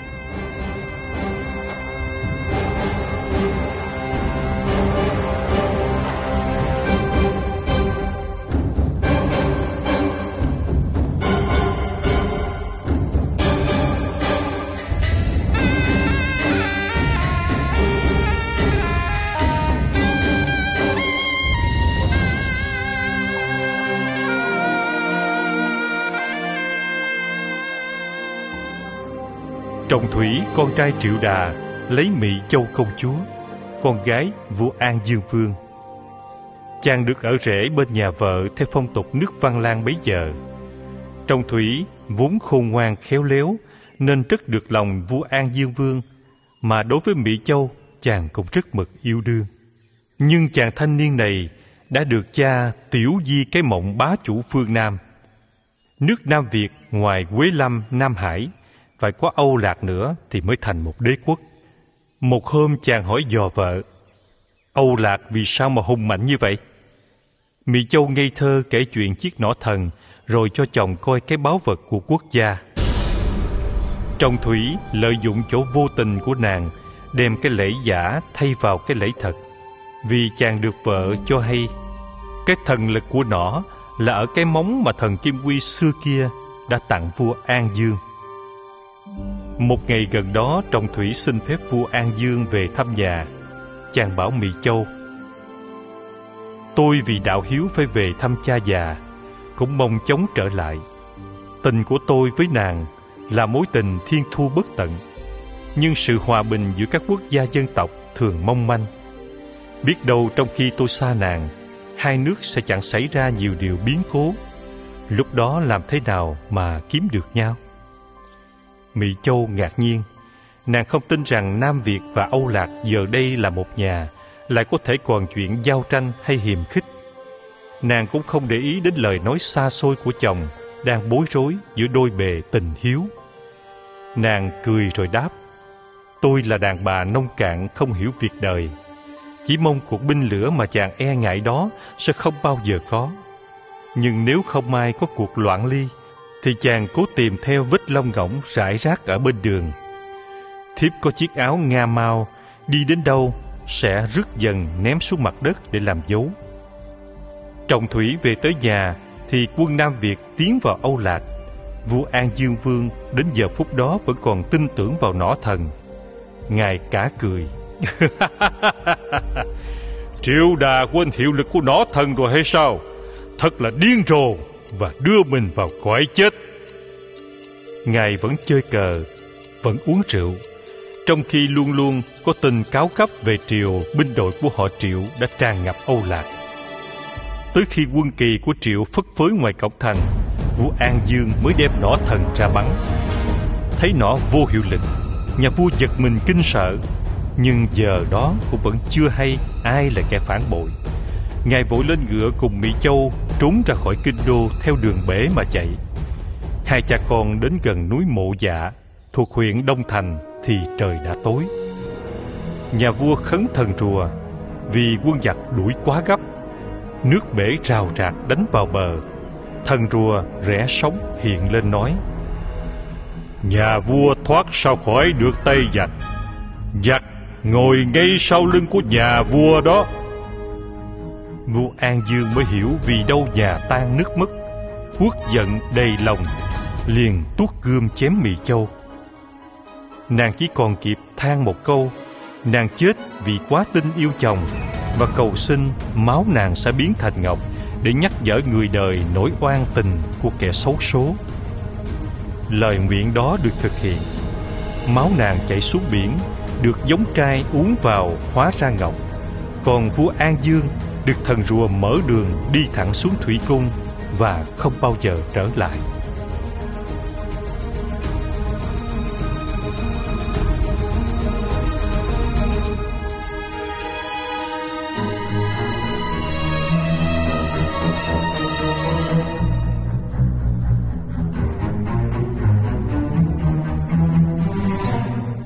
Triệu Đà từ đó chiếm được Âu Lạc, nhưng vinh quang và hoang lạc của ông không phải là không pha mùi cây đắng. Trọng thủy sau cơn binh lửa, vội theo vết lông ngỗng đi tìm người yêu tới bờ biển, đã thấy xác nàng nằm đó. Chàng đau đớn hết sức lượm thi hài vợ mang về cổ loa mai táng. Từ đó chàng hay vơ vẩn đi lại giữa những nơi trước kia cùng vợ tự tình xót xa mường tượng lại những ngày tưng bừng ái ân hạnh phúc cũ. Một hôm nhìn xuống đáy giếng xưa kia, Mỹ Châu thường đến tắm. Chàng tưởng chừng thấy bóng người yêu nên nhào đầu xuống. Có lẽ đây là lần đầu tiên lịch sử Việt Nam có một thiên tình sử não nùng, không ai đọc đến mà không cảm động. Thành quách còn mang tiếng cổ loa, trải bao gió táp với sương sa Nỏ thiên hờ hững dây oan buộc Giếng ngọc vơi đầy, giọt lệ pha. Hoa cỏ vẫn cười, ai bạc mệnh. Cung đình chưa sạch, bụi phồn hoa. Hưng vong biết chữa, người kim cổ. Tiếng quốc năm canh, bóng nguyệt tà. Trần Tuấn Khải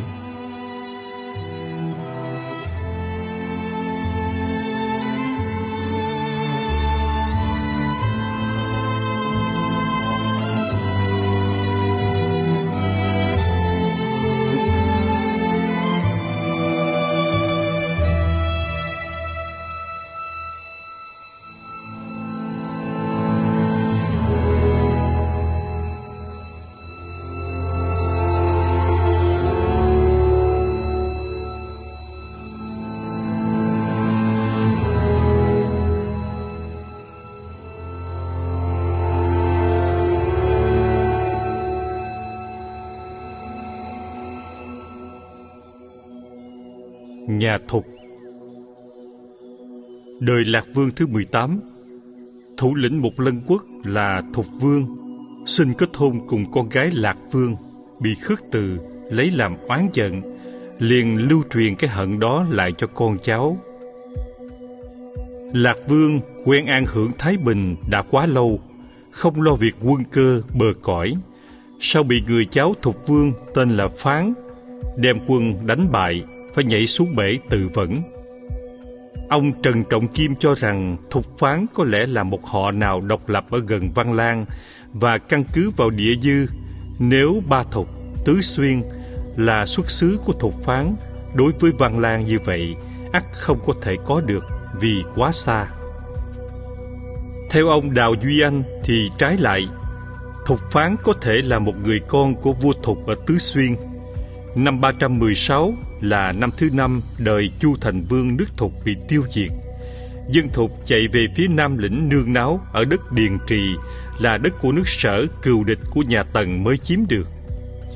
Phán thấy đất dung thân chật hẹp, liền từ miền núi Vân Nam tiến xuống lưu vực sông Nhị Hà, thôn tính Tây Âu và Lạc Việt, nước Văn Lang, rồi lập ra nước Âu Lạc. Phải chăng đây là một lời giải thích đối với sự hoài nghi của tác giả Việt Nam Sử Lược? Lại một chỗ bất đồng nữa. Theo Đào Duy Anh, việc chinh phục Văn Lang do thục phán đã xảy ra trước đời nhà Tần, nghĩa là trong đời nhà Chu khi dân tộc ta mang tên là Lạc Việt. Ông Andrusso cho rằng Lạc Việt mất về tay thục phán từ năm 210 trước công nguyên là năm Tần Thủy Hoàng mất đến năm 207 là năm Triệu Đà đang oanh liệt ở miền Nam Hải. Nhưng lúc Trung Quốc rối loạn, một người con vua nước thục nào đó đã thừa cơ chiếm đất tượng quận của nhà Tần để dựng nước. Tượng quận tức là Tây Âu gồm Phủ Khai Viễn, Thái Bình thuộc địa phận Quảng Tây và Phủ Lôi, Phủ Liêm thuộc tỉnh Quảng Đông. Ông Aruso đã lầm vì cho rằng Tây Âu với Lạc Việt là một. Ông bằng vào lời chú giải của cổ sử ở tiền Hán Thư, nói rằng Tây Âu tức là Lạc Việt, để thích chữ Tây Âu Lạc là nước triệu đà kim tính. Vì sử cổ không nói rõ rằng bây giờ sở chỉ gọi là Tây Âu Lạc là vì nhóm Tây Âu hay Tây Việt và nhóm Lạc Việt là hai nhóm trong Bách Việt ở miền Quảng Tây và Bắc Việt ngày nay đã do An Dương Vương gồm làm một nước, tức sử ta gọi là nước Âu Lạc. Trên đây chúng tôi đã có dịp nói đến việc đánh Bách Việt của nhà Tần, trong đó Thục Phán đã đóng một vai trò quan trọng. Nay xin dẫn thêm ít tài liệu theo sách Hoài Nam Tử để hiểu cuộc tranh đấu giữa Thục Phán và quân Tần trong cuộc Nam Chinh của họ. Khoảng năm 221, giữa lúc toàn thịnh nhà Tần, năm 33 đời Tần Thủy Hoàng, dùng bọn lưu vong đảng tử và lái buôn làm lính tiến xuống miền Nam là nơi sinh tụ của người Bách Việt. Việc này xảy ra khoảng năm 221-214 trước công nguyên. quan hiệu quý là Đồ Thư đem quân lâu thuyền cùng tướng Sử Lộc đào sông hình ngang vận lương đi sâu vào đất lĩnh Nam, chiếm đất Lục Dương, Quế Lâm, nay là huyện Minh Lý, tỉnh Quảng Tây, Nam Hải, Quảng Đông ngày nay. Sau khi diệt được nhóm Đông Âu và Mân Việt, đến lượt Tây Âu cũng bị cuộc xâm lăng của đạo quân Viễn Chinh Trung Quốc.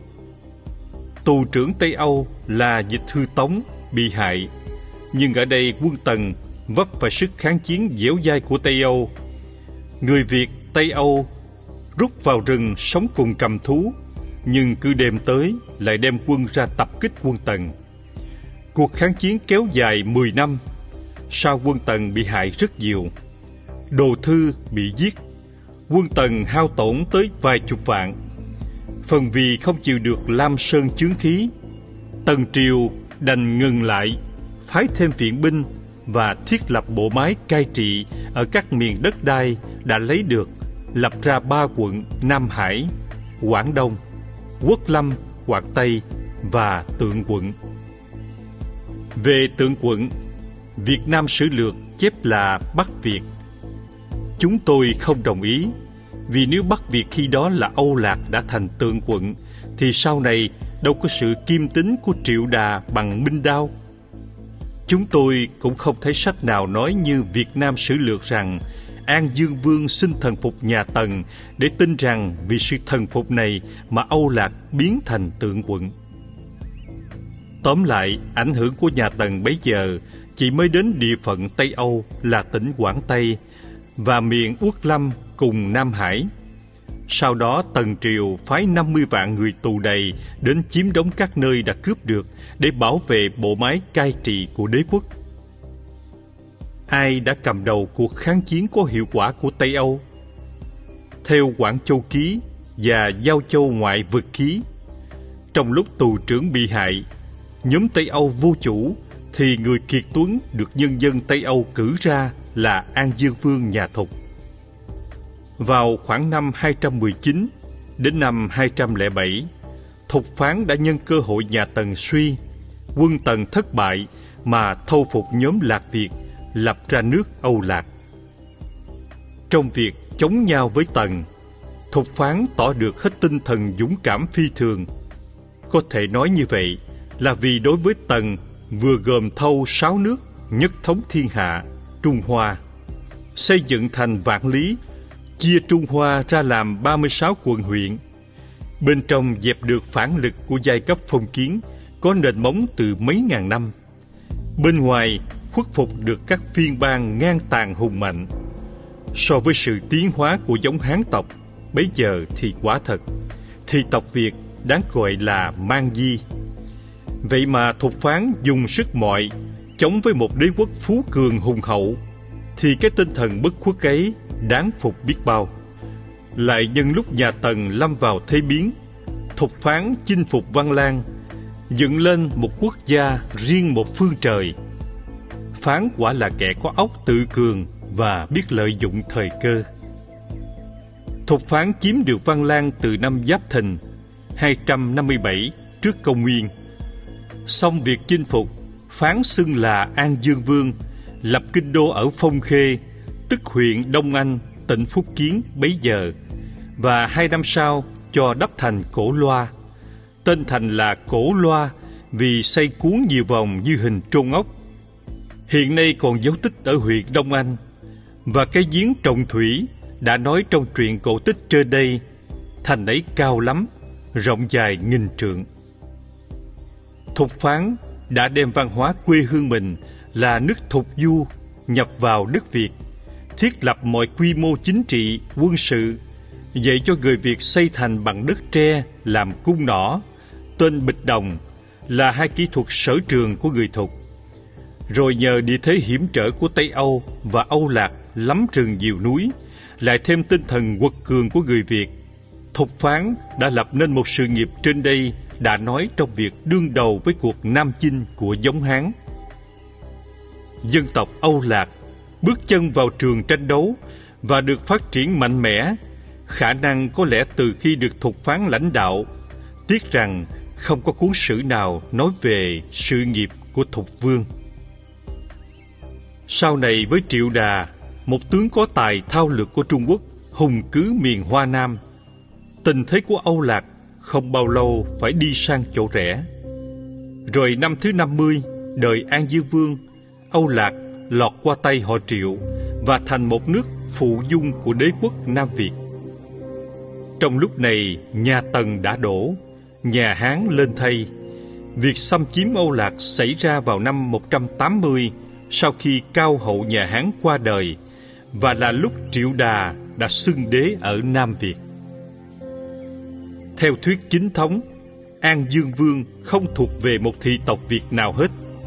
Nhưng một vài sử gia ngày nay cho rằng An Dương Vương là người ngoài cũng chưa có chứng cứ đầy đủ. Như vậy, ta chưa thể quyết định nhà Thục là một triều vua nước ta hay chỉ là một triều ngoại tộc. Vấn đề này đành tạm để lại, trong khi chờ đợi sự tìm tòi của các nhà học giả sau này. Dù An Dương Vương là người Việt hay người nước thục, xét vai trò quan trọng của an dương vương bấy giờ trên đất âu lạc ta cũng không thể bỏ nhà thục ra ngoài cuốn sử của ta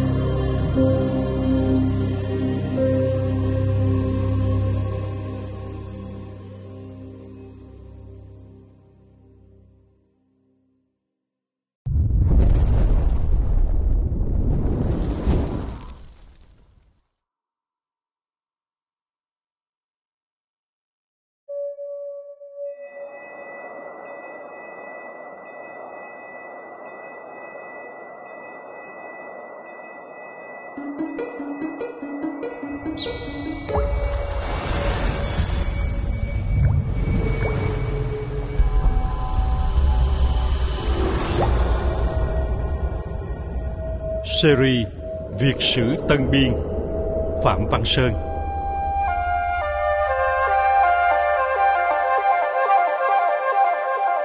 Chương 4 Bắt thuộc lần thứ nhất, Nhà Triệu.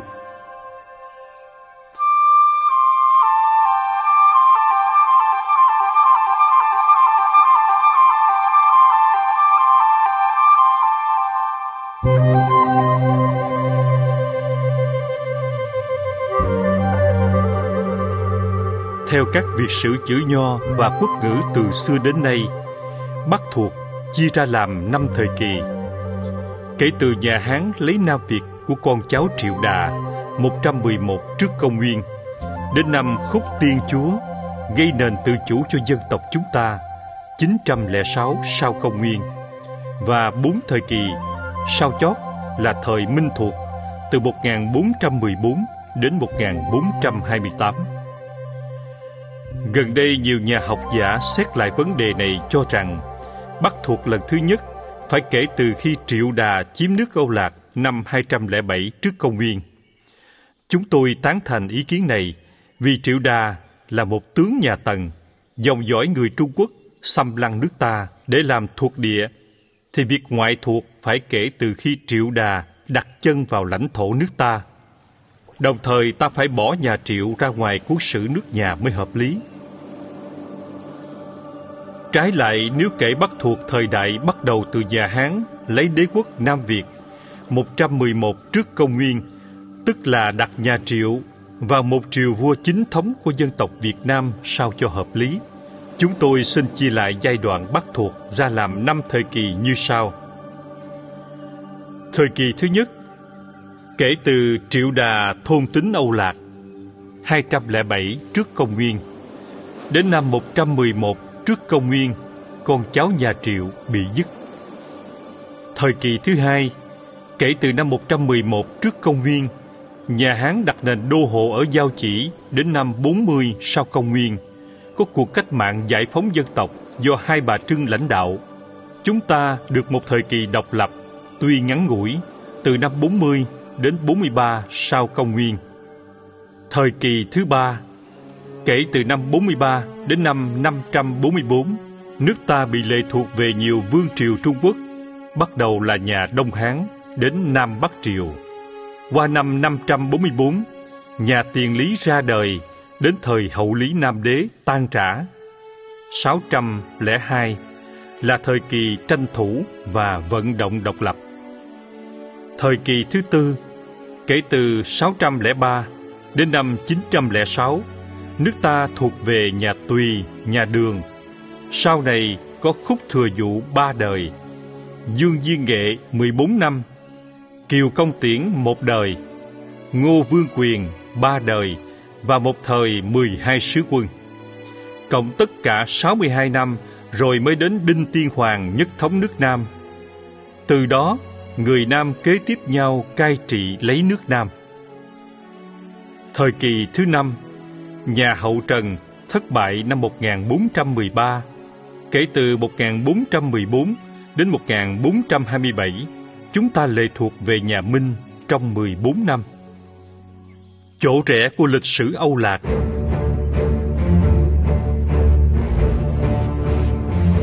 Trong khi Văn Lang biến thành Âu Lạc thì tấn bi kịch đẫm máu và nước mắt của xã hội Trung Hoa đã kéo dài trên 600 năm dưới đời nhà Chu từ từ hạ màn. Nhà Tần ra đời, nền thống nhất của dân Hán thành hình. Triều đại Tần Thủy Hoàng đã đánh dấu lịch sử nước Trung Hoa bằng một chế độ vô cùng tàn ác. Với chế độ này, người ta thi hành triệt để chính thể quân chủ độc tôn và áp dụng mọi điều chuyên chế chôn học trò, đốt sách nho để ngu dân, để diệt trừ mầm loạn từ bên trong, xây thành vạn lý về phương Bắc bằng xương máu của hàng triệu sinh linh để đề phòng ngoại bang. Dựng cung A Phòng, nhúc hàng ngàn gái đẹp để tận hưởng lạc thú nhân sinh. Tung ra trên 50 vạn quân về phương Nam, mở rộng cương vực Hán tộc. tất cả mọi phương sách ấy đều ngược lại với quyền lợi của đại chúng Trung Hoa, nên binh hùng tướng mạnh, thành dài vạn lý của Tần Triều cũng chẳng bền vững được bao lâu. Nhà Tần đổ, phong kiến Trung Hoa lại một phen nữa tơi bời ra tro bụi. Giữa lúc này, nội bộ Hán tộc lâm vào thế biến, thì các quan lại chốn biên cương cũng thay lòng đổi dạ. Nhâm Ngao và Triệu Đà các cứ bấy lâu ở Nam Hải. Nghe có loạn Trần Thắng bên kia giải Nam Lĩnh, liền nảy ý muốn lập riêng một triều đình miền Nam. Quý tỵ năm thứ 50, năm thứ hai đời Tần Dĩ Thế. nhằm ngào khi gần chết đã khuyên Triệu Đà lợi dụng thời cơ xây dựng bá nghiệp, rồi chẳng bao lâu viên huyện lệnh Long Xuyên thuộc quận Nam Hải đã ngang nhiên xưng vương đổi hai quận Quế Lâm Nam Hải ra nước Nam Việt. Chưa phỉ trí, họ Triệu còn nhìn sang Âu Lạc nữa. Về điểm này có một điều đáng chú ý. Theo Việt Nam Sử Lược, trang 29 có nói khi Tần mở cuộc chinh phục, An Dương Vương xin thần phục nhà Tần, vì thế Âu Lạc đổi ra tượng quận. Cuối trang này tác giả Việt Nam Sử Lược lại nói Năm thứ 50 đời vua An Dương Vương Triệu Đà đem quân sang đánh Âu Lạc theo chỗ suy cứu của chúng tôi qua các cổ sử và cả các tài liệu do các học giả hiện đại sưu tầm chẳng thấy chỗ nào nói An Dương Vương xin thần phục nhà Tần cả. Và xem ngay Việt Nam Sử Lược ta cũng thấy điều không ổn vì nếu An Dương Vương đã thần phục nhà Tần, thì tượng quận cũng như Quế Lâm và Nam Hải đã đặt dưới quyền của bọn nhâm ngao triệu đà, đâu còn phải có cuộc chinh phục sau này. Phải chăng đó là một sự mâu thuẫn của Việt Nam sử lược? Âu Lạc thần phục về tinh thần chăng? Cũng không, bởi không sách nào nói như vậy. Tóm lại, ta chỉ có thể tin rằng sau cuộc tấn công Bách Việt ảnh hưởng của Tần chưa ra khỏi đất Quế Lâm và Nam Hải. Vì vậy, khi Triệu Đà dựng xong nước Nam Việt, mới lo kiếm tính cả Âu Lạc. Trong khi xưng vương, Triệu Đà truyền hịch đi các cửa ải Hoàng Phố, Dương Sơn, Hoàng Hát, nói rằng cuộc biến loạn đang xảy ra khắp nơi bên chánh quốc. Triều đình xa biên cương, hai quận Quế Lâm và Nam Hải cần phải tự chủ để đối phó với mọi biến cố các quận huyện đều hưởng ứng.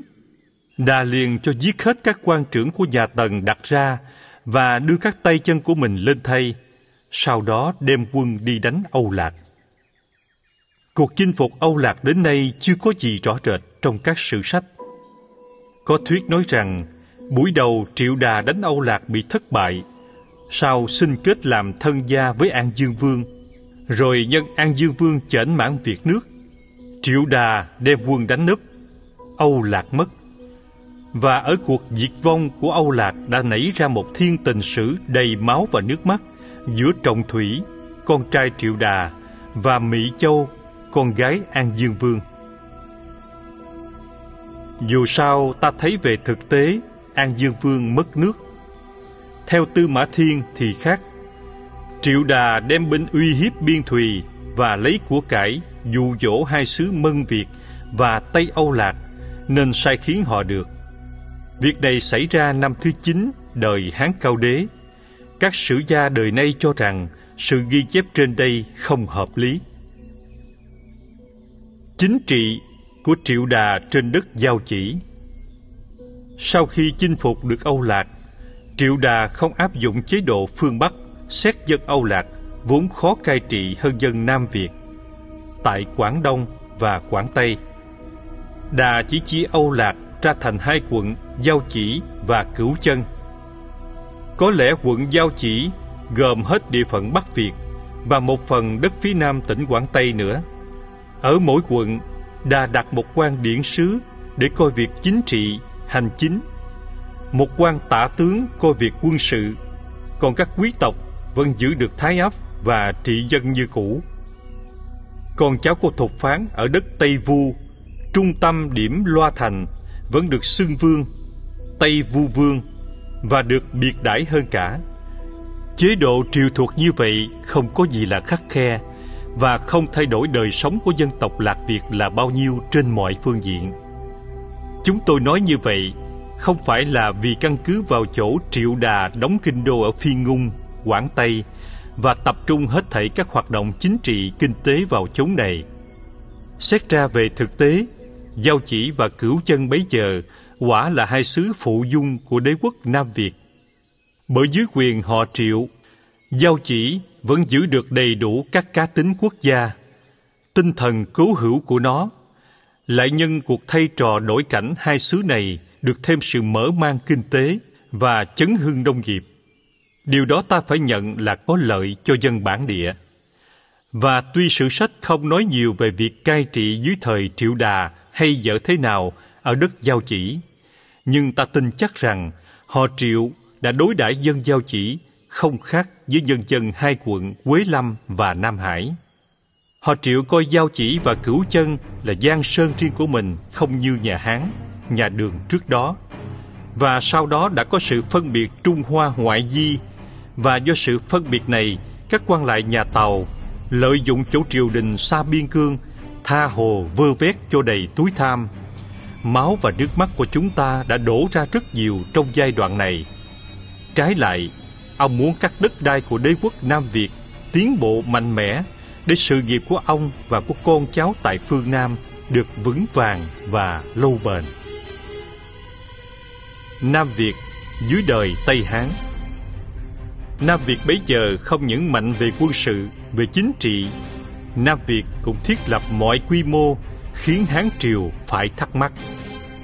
Điều này rất dễ hiểu vì Triệu Đà không những là một nhà tướng có tài mà lại còn là một nhà chính trị khôn ngoan, sâu sắc. So sánh với các nhân vật thử thời tại Trung Quốc, có lẽ ông cũng không hề thua kém.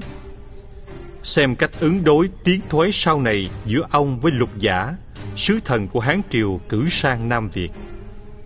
Ông lo mở mang Nam Việt, gây cơ sở riêng, có mục đích không chịu lệ thuộc về Trung Quốc. Giữa lúc Lưu Bang bên Tàu đánh Tần, diệt sở dựng lên nhà Tây Hán, nhân tâm Trung Quốc hướng cả vào họ Lưu như một cứu tinh. Vì từ lâu họ bị ngột ngạt trong cái không khí bạo tần và loạn ly của nhiều thế kỷ trước. Lần này với người anh hùng đất bái, nền thống nhất lãnh thổ và sự thống nhất nhân tâm thành hình thật sự khiến triều đà sau 13 năm biệt lập phải chịu xưng thần với Hán Chúa.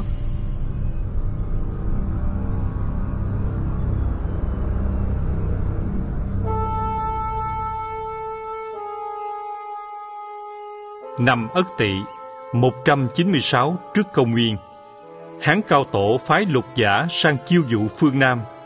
Nhà Triệu bấy giờ đã ra đời được 12 năm rồi, và nhà Hán Sứ cũng mới được tới 14 năm. Triệu thản nhiên khi Hán tới, ngồi đàng hoàng không thèm đứng dậy tiếp. Lục giả vốn là tay chính khách ngoại giao rất có tài. Thấy Triệu Đà có thái độ kiêu căng, liền bình tĩnh nói: Nhà vua hạng trọ Hán đế bây giờ đã bình định được toàn cõi Trung Nguyên. Thế lực thế nào không phải nói. Mô Mã và bà con thân thích của nhà vua ở cả châu chân định. Nay nhà vua không chịu thủ phong, không buồn tiếp sứ. Cái hại trước mắt, hẳn nhà vua cũng trông thấy. Vũ Dương thấy lời sứ giả tuy ôn hòa, nhưng ý tưởng quyết liệt liền đổi thái độ, bước xuống tiếp sứ, cười mà nói rằng Tiếc thay ta không khởi nghiệp ở Trung Hoa. Do cử chỉ này, ta hiểu tâm sự của Triệu Đà chỉ cứng ở bên ngoài mà thôi. Triệu Đà trong thâm tâm cũng thấy rằng dù sao Hán vẫn mạnh hơn Nam Việt. Hán chỉ cần sự thần phục của phương Nam để Trung Hoa có một giá trị về tinh thần đối với ngoại biên. Bởi thực ra Hán cũng chẳng mong đòi hỏi và bó buộc gì hơn. Hán vừa gây dựng sự nghiệp, thế còn đang hăng, chống lại Hán chỉ có hại. Huống hồ Nam Việt so với Hán Triều vẫn có thể thua cả lượng lẫn phẩm về mọi phương diện.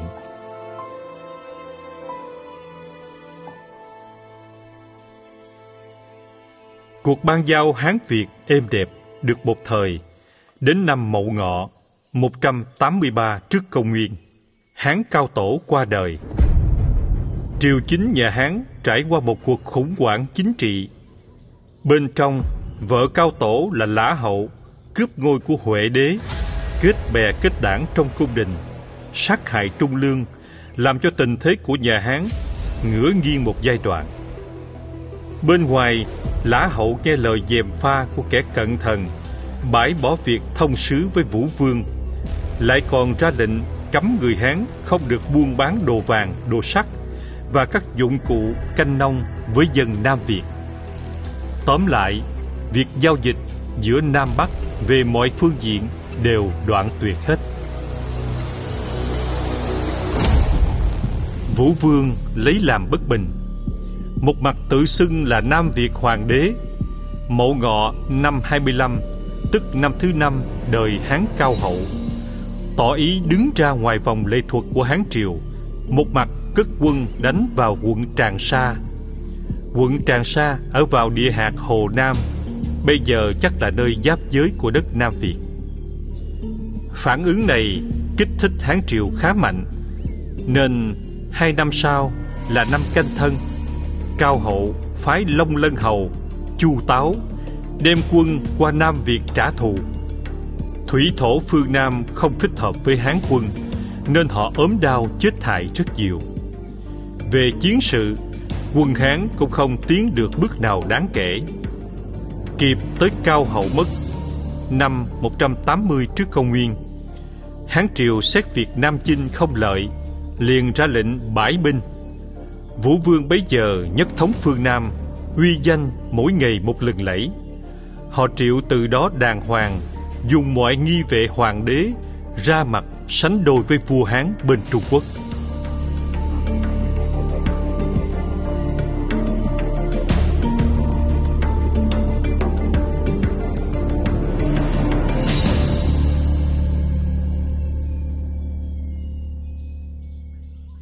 Một bức thư, một thủ đoạn chính trị của Hán Triều.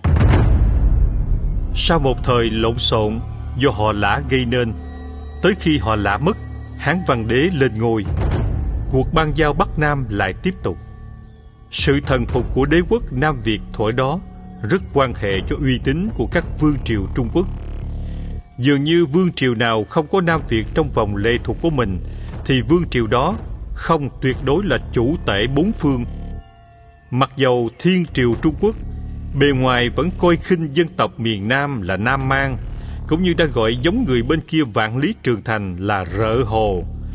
Sự miệt thị đó đã làm bật cái tính cách kiêu ngạo và chỉ cốt tăng cái cao quý của vương triều Trung Quốc. Tuy ngay trong thời đó và sau này, lịch sử từng chứng dẫn nhiều phen vương triều Trung Quốc đã thất cơ lỡ vận và điêu đứng vì bọn mang di mọi trợ đó. Mông Cổ chiếm Trung Hoa, Mãn Thanh lấy Trung Quốc, Lý Thường Kiệt nhập Tống, Trần Hưng Đạo bại Nguyên.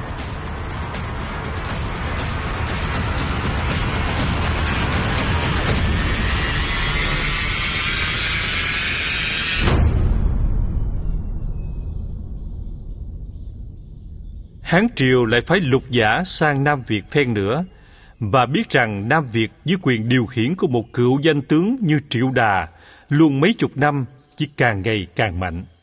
Huống hồ, Vàng Thao đã có phen thử lửa thì áp dụng một giải pháp chính trị có lợi hơn là một giải pháp quân sự. Lục giả mang bức thư với những lời lẽ rất nhũng nhặn đệ lên Triều Vũ Vương. Trẫm là con trắc thất của cao đế, phụng mệnh ra trị nước đại, vì non sông cách trở, thẹn mình phát lậu. Cho nên bấy lâu nay chưa từng đưa thư sang hỏi thăm nhà vua. Từ khi Đức Cao Đế xa bỏ quần thần, Đức Huệ Đế qua đời, bà Cao Hậu ra lâm triều không may bị bệnh, khiến họ lã chuyên quyền, toàn đem con họ khác nối vì. Nay nhờ nhà Tân Miếu Linh Thiên, các công thần ra sức dẹp kẻ tím nghịch, kỷ cương lại được khôi phục như cũ. Trẫm vì các vương hầu cùng bách quan cố ép cho nên phải lên ngôi hoàng đế. Mới rồi trẫm nghe nhà vua có đưa thư cho Long Lư Hầu, nhắn tin anh em họ hàng bên Châu Chân Định và xin bãi binh ở quận Tràng Sa. Trẫm cũng nghe lời thư của nhà vua và đã bảo tướng quân bắt Dương Hầu lui quân. Anh em họ hàng nhà vua ở chân định thì trẫm đã cho người trong nôm lại sai sửa sang phần mộ của nhà vua thật là tử tế. Thế mà vừa rồi nhà vua còn đem binh quấy nhiễu ngoài biên, quận Tràng Sa thật, và Nam quân lại còn khổ hơn. Làm như thế, nước nhà vua có chắc được lợi một mình chăng? Tất là tướng tá quân sĩ chết nhiều, cha mất con, vợ mất chồng, trẻ thơ côi cút. Được một mất mười, trẫm không lòng nào nỡ làm như vậy. vả lại, được đất, nhà vua cũng không lấy làm to. Được của, nhà vua cũng không đủ làm giàu. Vậy từ phía nam, núi lĩnh, thì mặc ý nhà vua cai trị. Nhưng nhà vua cứ xưng đế hiệu, hai bên cùng là đế quốc, mà không sai sứ giao thông. Thế chẳng quá ganh nhau ư? Ganh nhau mà không nhường nhau thì người nhân không thèm làm. Trẫm này xin cùng nhà vua gác bỏ điều cũ, từ đây trở đi thông sứ như xưa. Vậy trẫm sai lục giả đem ý trẫm sang khuyên nhà vua chớ làm nhiều sự cướp bóc tai hại.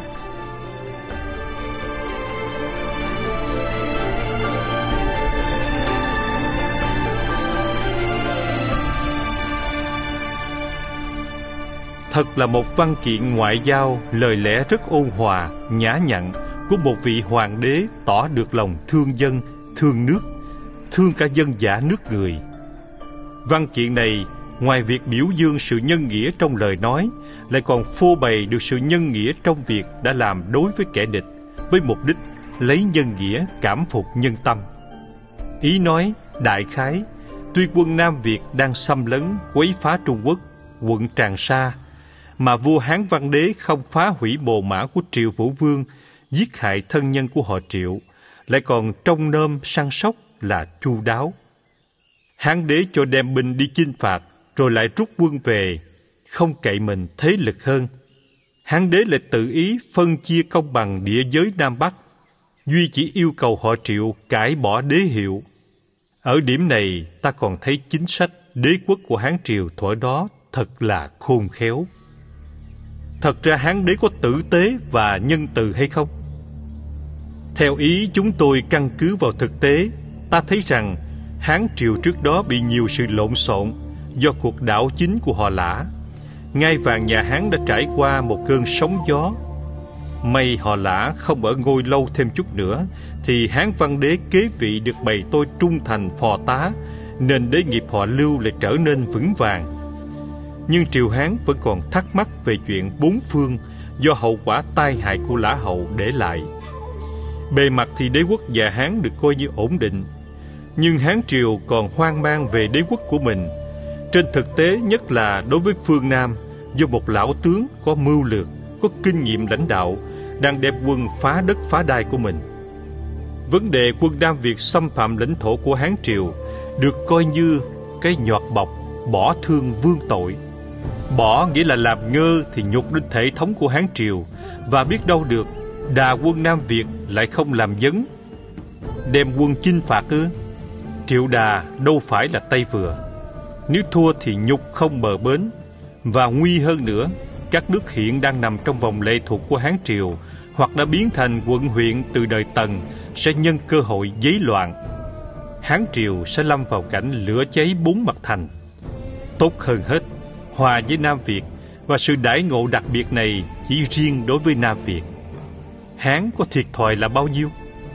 Cái lợi cho Hán là kiệt hiệt như triệu đà mà còn nằm yên thì những nước khác hẳn trông vào phương Nam mà định đoạt thái độ. Còn toán đó quả đúng là nước khéo, nước cờ đó quả là cao tay. Chẳng vậy sau này lòng người ổn định, bốn phương vững vàng tham vọng đế quốc của Hán Triều dần dần lộ ra khi các dân tộc miền Nam suy yếu. Tóm lại, mọi cử chỉ của Hán Văn Đế tốt đẹp với họ Triệu chỉ là một thủ đoạn chính trị, trong khi tình thế Hán Triều trong ngoài chưa vững chắc.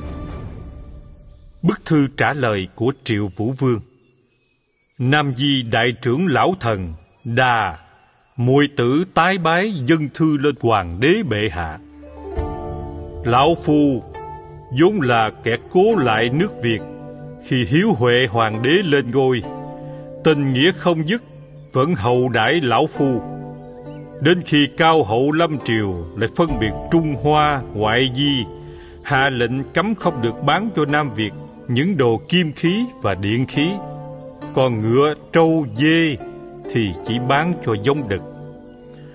Lão phu ở phương xa mà không có vật cúng tế thì phải tội, vì thế có sai nội sử Phan, Trung Quyết Cao và Ngự sử Bình, ba lượt dân thư sang thượng quốc, tạ quá, đều không trở về cả.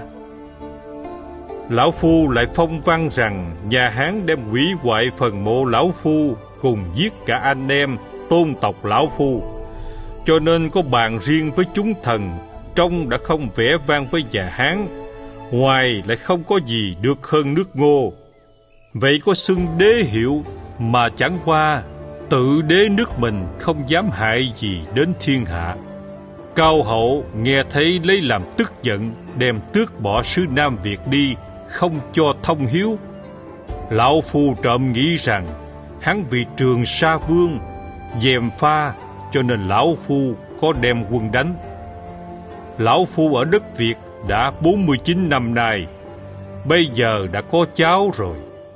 Nhưng mà sớm khuya dằn dọc, ăn không ngon, ngủ không yên, mắt không dám trông sắc đẹp, tai không dám nghe đàn vui, là chỉ vì cứ không được phụng thờ nhà Hán. Nay giờ bệ hạ đối thương cho phục lại hiệu cũ, thông sứ như xưa lão phu nhớ ơn dầu, chết xương cũng không nát. Vậy xin cải hiệu từ nay và xin có cống phẩm phụng hiếu hoàng đế bệ hạ. Triệu vũ vương cũng tỏ được sự nhún nhường, nhất là về đoạn chót. Xét đoạn trên, người ta vẫn nhận thấy rõ rệt những hành động ngang ngạnh và cương cường của vũ vương đối với hán triều do cái hùng khí phương Nam thuở ấy. Những cớ họ triệu dựa vào để gây chiến vào lúc đó để cáo lỗi không được vững lắm. Chẳng qua nói cho xong chuyện mà thôi. Sự thật khi họ lã cầm quyền, triều Hán bị một cuộc khủng hoảng chính trị. Đà đã mượn cớ cao hậu phong tỏa kinh tế phương Nam mà đi thử nước cờ Bắc Tiến. Chứ Đà đâu có muốn thắt chặt sự giao hảo với triều Hán Điều đó Đà cố tránh hết sức là đằng khác. Có thể Đà đi rất xa nếu chính sự triều Hán không kịp cải tiến, nếu Hán Văn Đế không lên ngôi, hoặc triều Hán vẫn không giải quyết nổi sự lộn xộn trong nội bộ. Vậy mà khi Hán Văn Đế lên ngôi rồi, Đà vẫn còn áp dụng chính sách vừa đánh vừa xoa. Một mặt đưa thư yêu cầu bãi binh, một mặt ngầm cho quân quấy rối biên thùy, cùng một lúc cho tới khi lục giả sang Nam Việt lần thứ hai để định lại mối ban giao Hán Việt.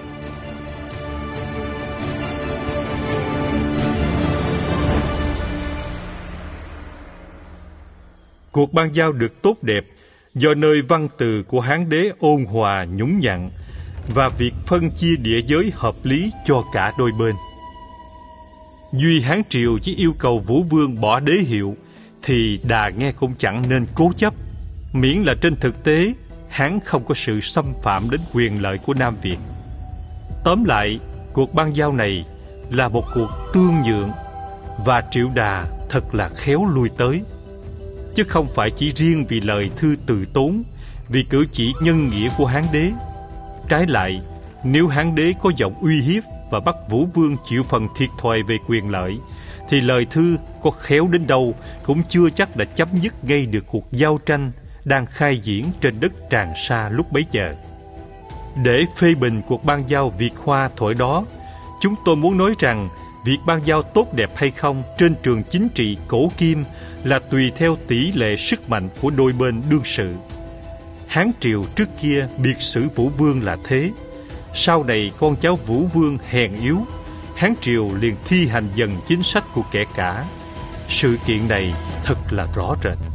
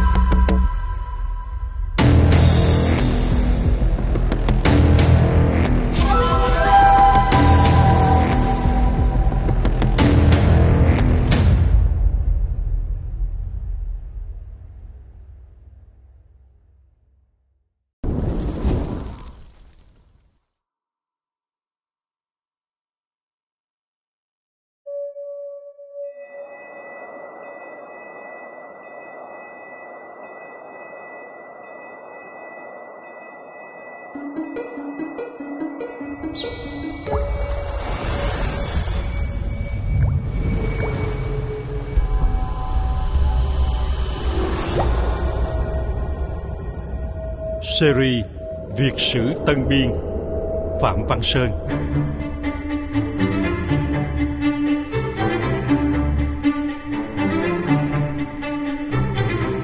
Xã hội Việt Nam dưới thời Triệu Đà.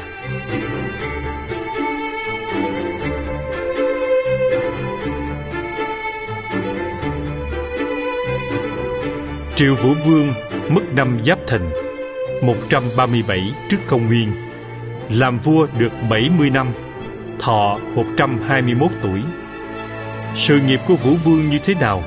Tới nay lịch sử không có biên chép đầy đủ, cũng như sự nghiệp của các ông vua nhà Hồng Bàng giờ đây vẫn còn mù mịt. Muốn sao người ta vẫn phải nhận rằng do nơi họ Triệu, dân tộc Lạc Việt được trực tiếp với văn minh Trung Quốc để biến thể dần dần. Lề lối sinh hoạt cổ thời thuần túy Lạc Việt lần lượt thay đổi hoặc mất hẳn đi để thích ứng với các điều kiện sinh hoạt mới do sự gá nghĩa với Hán tộc.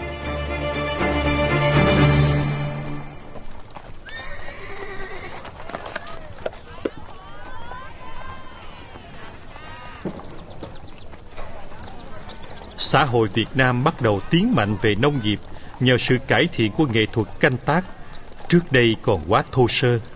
Tuy vậy, về săn bắn, chài lưới bấy giờ, hãy còn thịnh. Họ triệu nhập cản lưỡi cày sắt, thay cho lưỡi cuốc bằng đá trao. Đem trâu bò thay cho sức người. Đem gia súc tự tào qua để mở mang việc chăn nuôi.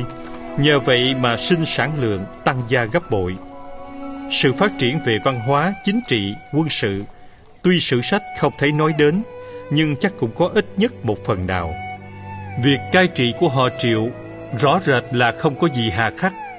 Họ Triệu cũng không phá hoại phong tục của dân ta, nên được cảm tình của dân như một ông vua cùng giống. Dầu sao ta cũng có thể tin rằng họ Triệu là người đầu tiên đã du nhập ít nhiều văn hóa Trung Quốc vào nước Việt và đã chấm dứt một phần tình trạng bán khai của dân tộc chúng ta kéo dài suốt 20 đời vua bản thổ.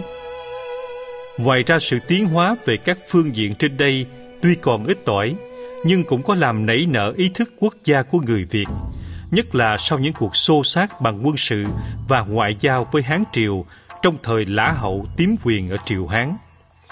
Ý thức quốc gia còn được nảy nở trong những giai đoạn người Việt độc lập, tự chủ và tự cường trước đây.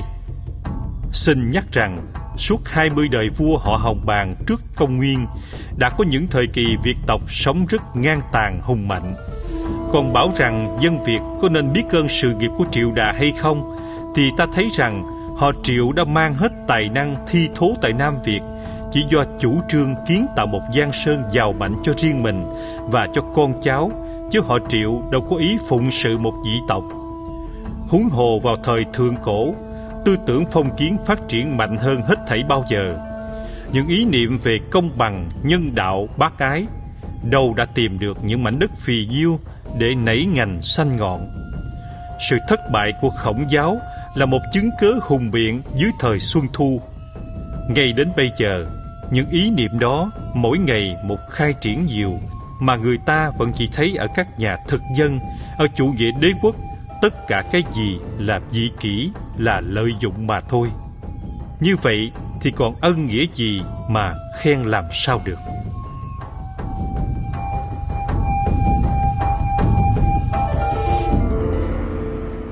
Bàn về triệu đà, Ngô Thời Sĩ phát biểu ý kiến sau đây. Đà nổi dậy ở Long Xuyên, dựng nước ở Phi Ngung, muốn mở mang bờ cõi nước ta làm thuộc quận, đặt giám chủ. Thực ra chưa từng làm vua nước ta. Nếu lấy lẽ làm vương nước Việt, mà kể làm triều vua nước ta, thì sau đó có Lâm Sở Hoàng, nổi ở Thẩm Dương, Lưu Nghiễm ở Quảng Châu, đều xưng là Nam Việt Vương, cũng có thể buộc vào sử ta mà kể làm triều vua được hay sao? Đà gồm Giao Châu, cũng như Ngụy gồm Đức Thục. Nếu sử thục có thể cho rằng họ Ngụy nổi lên để nối họ Trần, thì sử ta có thể cho rằng họ Triệu nổi lên để nối An Dương Vương. Nếu không thế, thì xin chép làm ngoại thuộc để phân biệt với nội thuộc.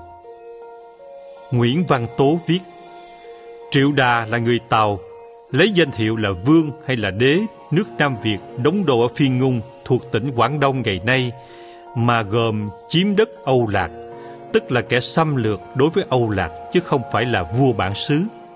Vậy sự cũ của ta chép nhà Triệu là một triều vua bản xứ có lẽ không được thỏa. Theo Đào Duy Anh, các sử gia đặt họ Triệu vào cuốn sử nước nhà và coi Triệu Vũ Vương là một ông vua chính thống Việt Nam thì quả thật là một điều sai lầm hết sức. Gần đây Nguyễn Quang Lục, tác giả cuốn Lịch sử Hà Nội, bàn về vấn đề này cho rằng sự phân biệt trên này là một quan niệm chật hẹp. Đồng ý với sử thần họ Ngô và học giả họ Nguyễn, chúng tôi cũng thấy cần phải đặt Triệu Đà vào thời ngoại thuộc. Tuy rằng trường hợp người ngoại thuộc đến làm vua một nước khác được ghi chép vào sử nước đó cũng đã từng có ở Anh quốc hay ở một vài nước Âu Châu. Nhưng việc này là do dân nước ấy tự ý bày ra do nhu cầu chính trị của nước họ. Trái lại trường hợp của Triệu Đà là trường hợp một ông vua đi cướp nước người để làm của riêng, không lý do gì coi là nội thuộc được. Những vua nối nghiệp của Triệu Đà Với những trang trên đây, ta thấy Triệu Đà khôn ngoan, tài giỏi thế nào – Điều này không ai chối cãi. Nhưng đến con cháu tiếc thay lại quá đớn hèn. Ta than cho họ Triệu đã dày công tranh đấu mới xây dựng được một đế quốc có uy thế tại phương Nam, được Trung Quốc kiên nể. Biệt sử thì ta lại không khỏi buồn cho dân tộc chúng ta.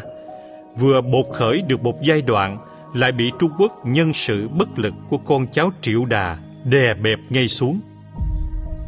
Vũ Vương truyền ngôi cho cháu đích tôn là Hồ, con trai Trọng Thủy, và Mỹ Châu, tức là Triệu Văn Vương, tại vị được 12 năm.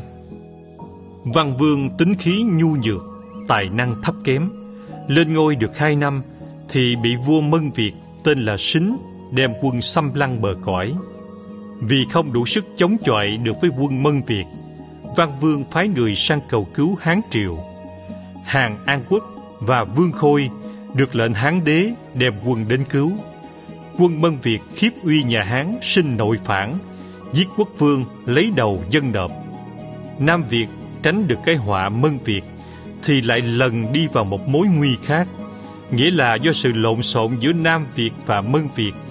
Nhà Hán thấy con cháu Triệu Đà kém cỏi, liền mưu việc nô lệ hóa mảnh đất phương Nam để mở rộng cương vực đế quốc. Ta có thể tin rằng, Hán triều khi đó chắc là mạnh lắm, Nên quân Hán chưa tới Mân Việt Bên trong hàng ngũ Mân Việt đã rối loạn Và sau đó có cuộc nội phản. Sau vụ Mân Việt bấy giờ, Nên chẳng mất đất đai Thì cũng ít nhất phải xưng thần, Tức là lệ thuộc về Hán.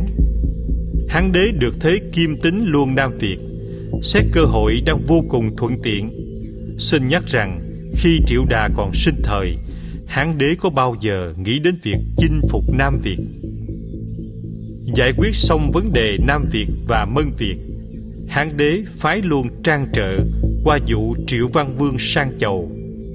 Ai mà không nhớ cái lối vua chư hầu vào chầu thiên tử đời Xuân Thu Chiến Quốc. Vua không đến chầu hầu thì phải cho con đi thay thế để tỏ lòng quy thuận. Đó là không kể chuyện nạp cống hàng năm theo thường lệ. Người làm con tin có khi bị giữ lại năm hay mười năm, không được trở về xứ sở, trừ dịp may có cuộc biến cố ở chính quốc. Lệ đó đến đời Hán vẫn còn truyền lại. Hán Triều đòi Triệu Văn Vương sang chầu, vừa để xem triều đình Nam Việt có phản ứng gì chăng, và nếu không có phản ứng, tức là Nam Việt chịu hoàn toàn lệ thuộc Trung Quốc. Triệu Văn Vương nhu dược tất nhiên không dám trái ý nhà Hán còn triều đình Nam Việt khi đó rất lúng túng Người ta nhắc lại Triệu Vũ Vương lúc còn sống đã nói một câu bất hủ do nhiều kinh nghiệm. Thờ nhà Hán cho đủ lệ, Chứ nên sang chầu, vì sang chầu ít có cơ hội trở về. Nghĩa là đối với Hán, phải xử theo lối kính nhi viễn chi. Họ với ta bao giờ cũng đối lập, xa lánh được thì hơn. Cực chẳng đã, Văn Vương phái thái tử Anh Tề đi thay, anh Tề ở luôn đất Hán 10 năm Trong khi đó Hán Triều tha hồ uy hiếp triều đình Nam Việt. Năm Bính Thìn Tức năm 125 trước công nguyên Văn Vương mất. Anh Tề được về quê hương để nối ngôi. Mười năm sống trên đất Hán anh Tề có gian díu với một cô gái điếm ở Hàm Đan Tức là Cù Thị Sau này anh Tề trở nên Triệu Minh Vương Cù Thị cũng theo về Nam Việt Minh Vương cũng chỉ ở ngôi được 12 năm thì thở hơi cuối cùng. Năm Mậu Thìn 123 trước công nguyên, con là Thái tử Hưng lên thay thế, tuổi còn quá thơ ấu.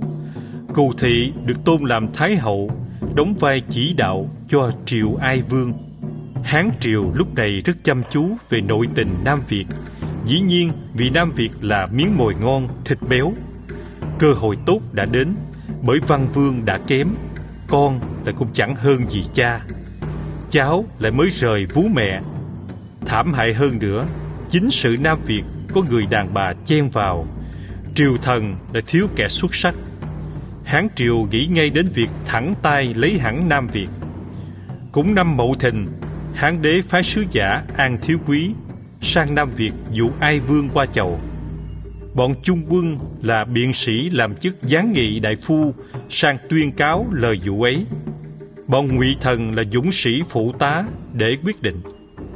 Về quý Lộ Bác Đức đem binh đóng ở đồn Quế Dương, đợi hiệu lệnh của sứ giả, giữ nhiệm vụ tập hậu. Quân đội tiên phong do Hàng Thiên Thu và Cù Nhạc, em Cù Hậu, điều khiển tiến vào cõi Nam Việt, đánh phá các ấp nhỏ cách thành Phiên Ngung 40 dặm.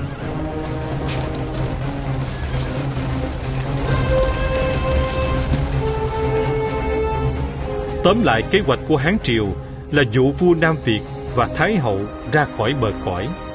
Chiêu hàng triều đình Nam Việt không xong, thì sẵn quân đội, Hán cho tập công ngay tức khắc. An Thiếu Quý là nhân vật thế nào?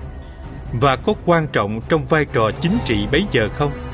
Y là tình nhân của Cù Thị thuở trước. Y xin lĩnh ngay sứ mạng đó, do hai mục đích công tư rồi những việc gì phải đến đã đến Cuộc tư thông giữa y với cù thị Không kể là điều ngang tai chướng mắt người Nam Việt Việc đem Nam Việt dân nhà Hán được mẹ con Ai Vương hưởng ứng. Nhưng một người đã không chịu cái trò về Hán ấy Là Thái Phó Lữ Gia. Ông là một kẻ quân thần của họ Triệu Làm quan trải ba triều vua Còn cháu tới bảy mươi người giữ chính. Ông khuyên can mẹ con Ai Vương nhiều lần, không chuyển, liền truyền lệnh đi khắp mọi nơi, tố cáo nhân dân ý định dân nước của Cù Thị và Ai Vương cùng mưu mô đế quốc của Hán Triều. Ngày đó, ông họp đại thần đem cấm binh vào cung trừ An Thiếu Quý và mẹ con Cù Thị. Trong khi bọn này sửa soạn lên đường, ông lập con trưởng của Minh Vương là Hoàng tử Kiến Đức, con bà Thuật Dương, dòng dõi Việt, lên làm vua tức là Dương Vương. Cuộc đảo chính vừa xong, thì ngoài biên giới, hai quân Hán Việt đã chạm trán nhau. Hàng Thiên Thu tử trận. Lữ gia cho gói cờ tiết của sứ giả trả về nhà Hán và viết thư nói khéo để tạ tội. Mặt khác, ông chia quân đội đóng giữ các nơi hiểm yếu. Mùa đông năm canh ngọ 111 trước công nguyên phục ba tướng quân Lỗ Bắc Đức và Dương Bộc đem 9.000 quân chia làm năm đạo ồ ạt tiến vào Nam Việt.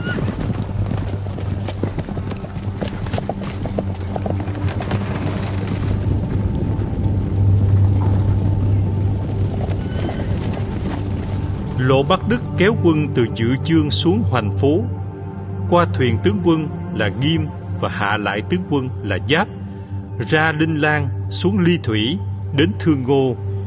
Tri Nghĩa Hầu là Quý lấy quân Dạ Lan xuống sông. Trưởng Kha cũng tiến vây đánh Phiên Ngung. Hán quân trước hết hãm đường Tầm Thiếp thuộc Quảng Đông, phá bến đá của Lữ Gia, cướp được thuyền thóc của Nam Việt. Bắc Đức đem tội nhân ba thục hơn một ngàn tiếng sau, trong khi Dương Mộc vây kín mặt Đông Nam, kinh đô Nam Việt. Bắc Đức tới hãm mặt Tây Bắc. Trong lúc này, triều đình Nam Việt hết sức chống đỡ. Sau địch quân phá được thành và phóng hỏa khắp mọi nơi, rồi thành mất, dân ra hàng. Thương ngô vương, triệu quang, bà con với vua Nam Việt và quan giám ở Quế Lâm là cư ông cũng xin giải giáp mấy đạo quân Hán của Hà Lại qua thuyền và quân Dạ Lan của Tri Nghĩa Hầu chưa tới Nam Việt đã mất. Dương Vương bỏ chạy ra bể xuống thuyền đi về phía Tây, bị hiệu úy Tư Mã là Tô Hoàng làm phản đuổi theo nắm được. Việt Lan đổ kế bắt được Lữ Gia, Nam Việt phút chốc tan tành, vua tôi bị giết. Năm đó tức là năm 111 trước công nguyên Do cuộc bại trận này, Nam Việt rơi vào vòng nô lệ sau 97 năm độc lập và bị đổi ra giao chỉ bộ, chia làm chín quận trực thuộc quyền cai trị của quan lại Trung Quốc.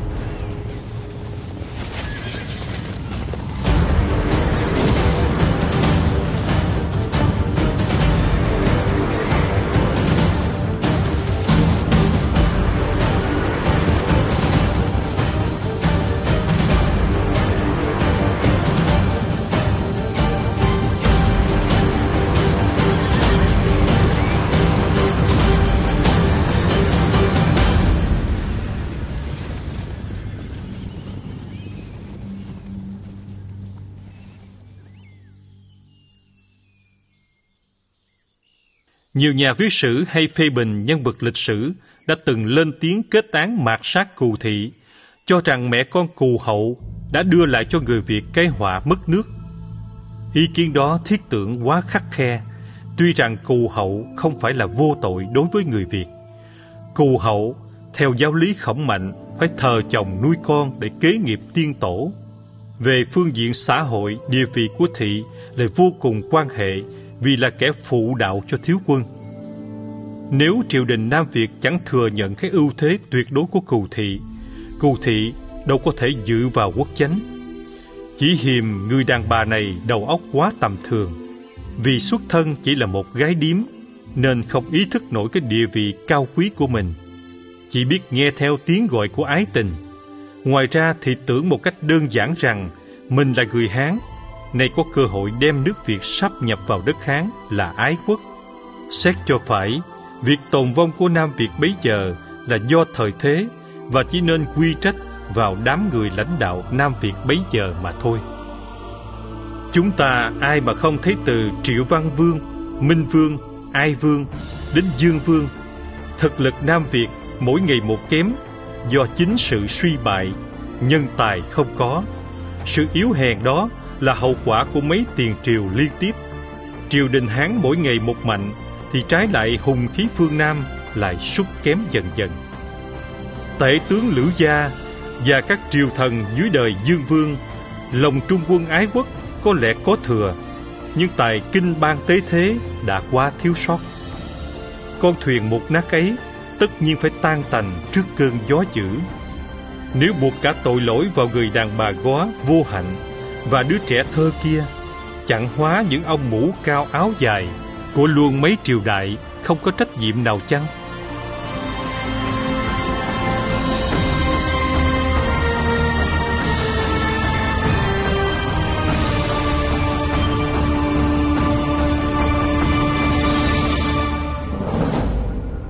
Bàn về công tội của Thái Phó Lữ Gia, Ngô Thời Sĩ nói Lữ Gia cầm quyền một nước, nắm giữ diệt binh từ trong đến ngoài cung phủ, đâu cũng chẳng thuộc quan chủng tể thống trị. Giả sử Lữ Gia là một kẻ sáng suốt, cho canh phòng cẩn mật, xét nét gắt gao, những lời ở sứ quán không lọt được vào cung, những hạng đằng tầng không được vượt ra khỏi cửa, rồi hậu lễ để tiếp sứ giả nhúng lời để đáp vua Hán. Bề ngoài tỏ lòng kính thờ nước lớn, bề trong làm vững công cuộc phòng bị để chống cuộc chinh phục của nhà Hán, khiến họ biết trước trong nước có người tài, thì dù họ có muốn nuốt đi nữa, tự khắc cũng phải đổi đường toan tính. Mà từ đó, mối binh tranh cũng đến phải ngừng.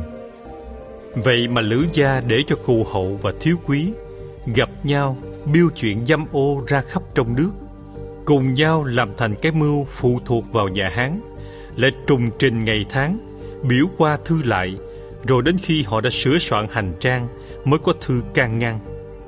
Tiệc rượu không lành mới tính việc nổi loạn.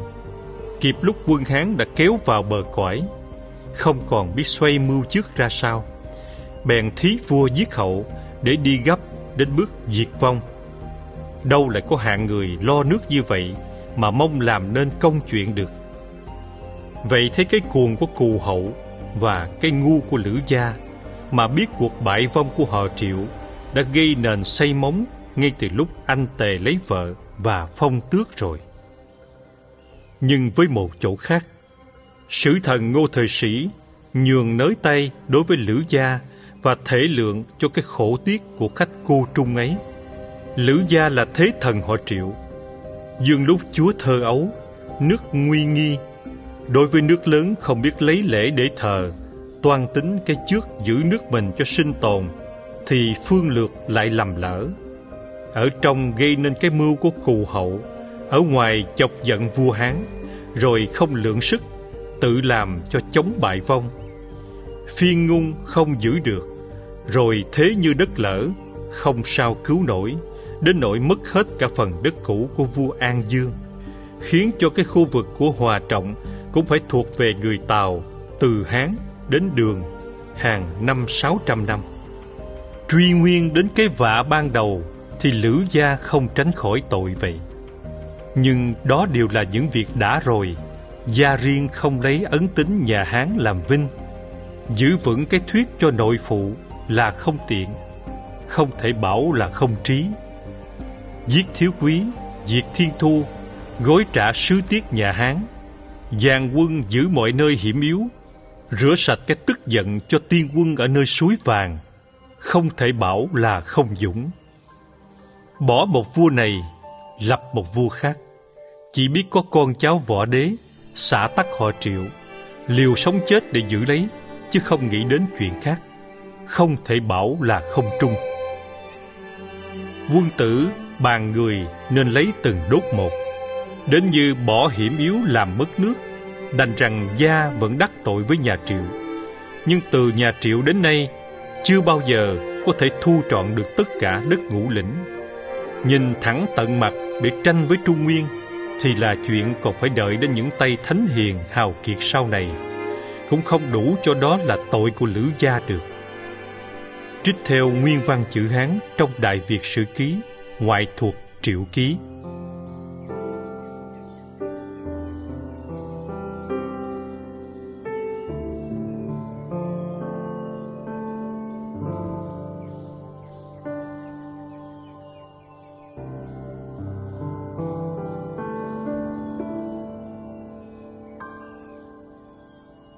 Thuộc lần thứ hai Nhà Tây Hán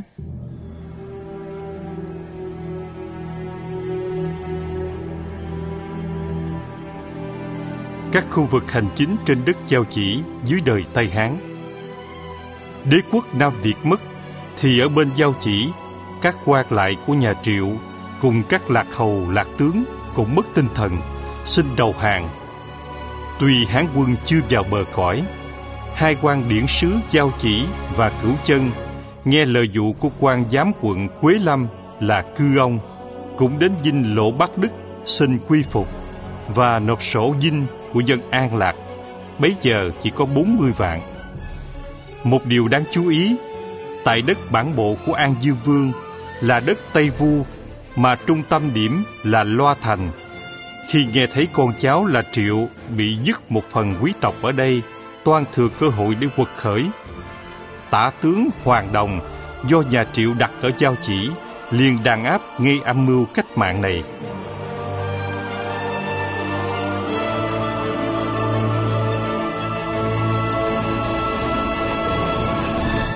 Đối với Nam Việt và Giao Chỉ, nhà Tây Hán đặt thành chín quận như sau.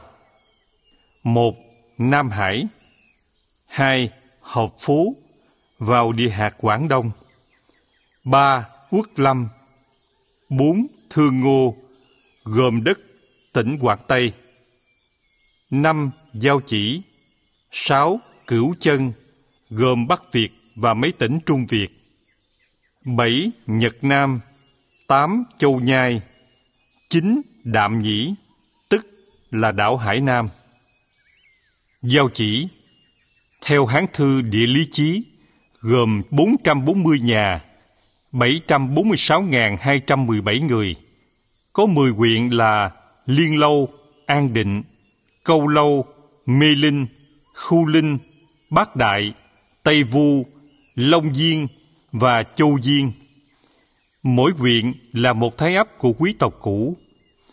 Xét vị trí của 10 huyện trên đây, ta thấy rằng đại khái địa bàn của Giao Chỉ là vùng Trung Du và Hạ Du. Bắc Việt giữa lưu vực sông Nhị Hà và sông Thái Bình. Trì sở quận Giao Chỉ bấy giờ là thành Mê Linh, nay là làng Hạ Lôi, tỉnh Phúc Yên. Sử cũ gọi là Châu Phong, trung tâm điểm của các lạc vương ngày xưa. Còn Tây Âu xưa kia, An Dương Vương đã hợp nhất với Văn Lang. Có lẽ nhà Hán đã đem sáp nhập vào với quận Uất Lâm ở Quảng Tây. Cửu chân gồm có 35.753 nhà, 166.013 người. Bảy huyện Tư Phố, Cư Phong, Đô Lung là Đô Lương ngày nay chăng?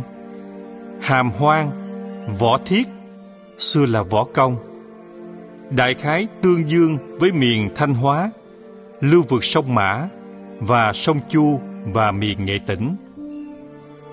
Trì sở của cửu chân có thể là Tư Phố, tức là làng Đông Sơn gần Hàm Rồng, mà 25 năm trước đây, nhà bác cổ Viễn Đông đã khai quật được nhiều di tích về thời đại đồ đồng. Quận Cửu Chân từ trước đến bấy giờ thuộc địa bàn của người Lạc Việt. Nhật Nam Quận Nhật Nam đến nhà Tây Hán mới có ở phía nam Cửu Chân. Phạm vi kể từ phía nam đèo ngang đến miền nam đèo Hải Vân, tức là vào khoảng giữa Trung Việt bấy giờ. Quận này gồm 15.460 nhà, 69.485 người. Có năm huyện là Chu Ngô, Ti Cảnh, Lộ Dung, Tây Quyển và Tượng Lâm. Trì sở theo sự suy đoán của Đào Duy Anh ở Tây Quyển tức là nơi chiêm quốc sau này dựng thành khu túc để giữ biên giới của họ về phía Bắc. Địa điểm này giáp sông Giang, tỉnh Quảng Bình, mà di tích thành hời vẫn còn đến bây giờ. Dân ở đây là các bộ lạc thuộc giống Andonedian, sống tại các nơi rừng rậm hay theo dọc sông biển. Di duệ của họ là những người mọi, nhưng trên bờ sông Giang bấy giờ đã xuất hiện một số người lạc Việt Căn cứ vào các đồ đồng đào được ở đây, giống hệt đồ đồng đào được ở Đông Sơn. Bộ máy cai trị của Tây Hán trên đất Giao Chỉ Nhà Tây Hán để nguyên vẹn bộ máy cai trị cũ của Giao Chỉ đã cho nhà Triệu thiết lập. Xin nhắc rằng, nhà Triệu xưa kia cũng tôn trọng tình trạng và chế độ phong kiến của dân bản địa, nên ta đã có thể coi dù thay thầy đổi chủ, dân lạc Việt ta vẫn giữ được nền nếp xưa về chính trị cũng như phong tục. Bởi vậy, một vài học giả ngày nay cho rằng trên thực tế, dân ta đã là một nước phụ dung dưới đời Triệu. Nhà Tây Hán vẫn dùng hai quan điển sứ của nhà Triệu và họ được cải sang chức mới là thái thú. Trên các thái thú có quan thứ sử, tất nhiên là người Trung Quốc. Các lạc hầu lạc tướng dưới quyền thái thú coi việc trị dân như cũ. Họ vẫn giữ quyền thế tập và chỉ phải mỗi năm nộp thuế cống cho thái thú.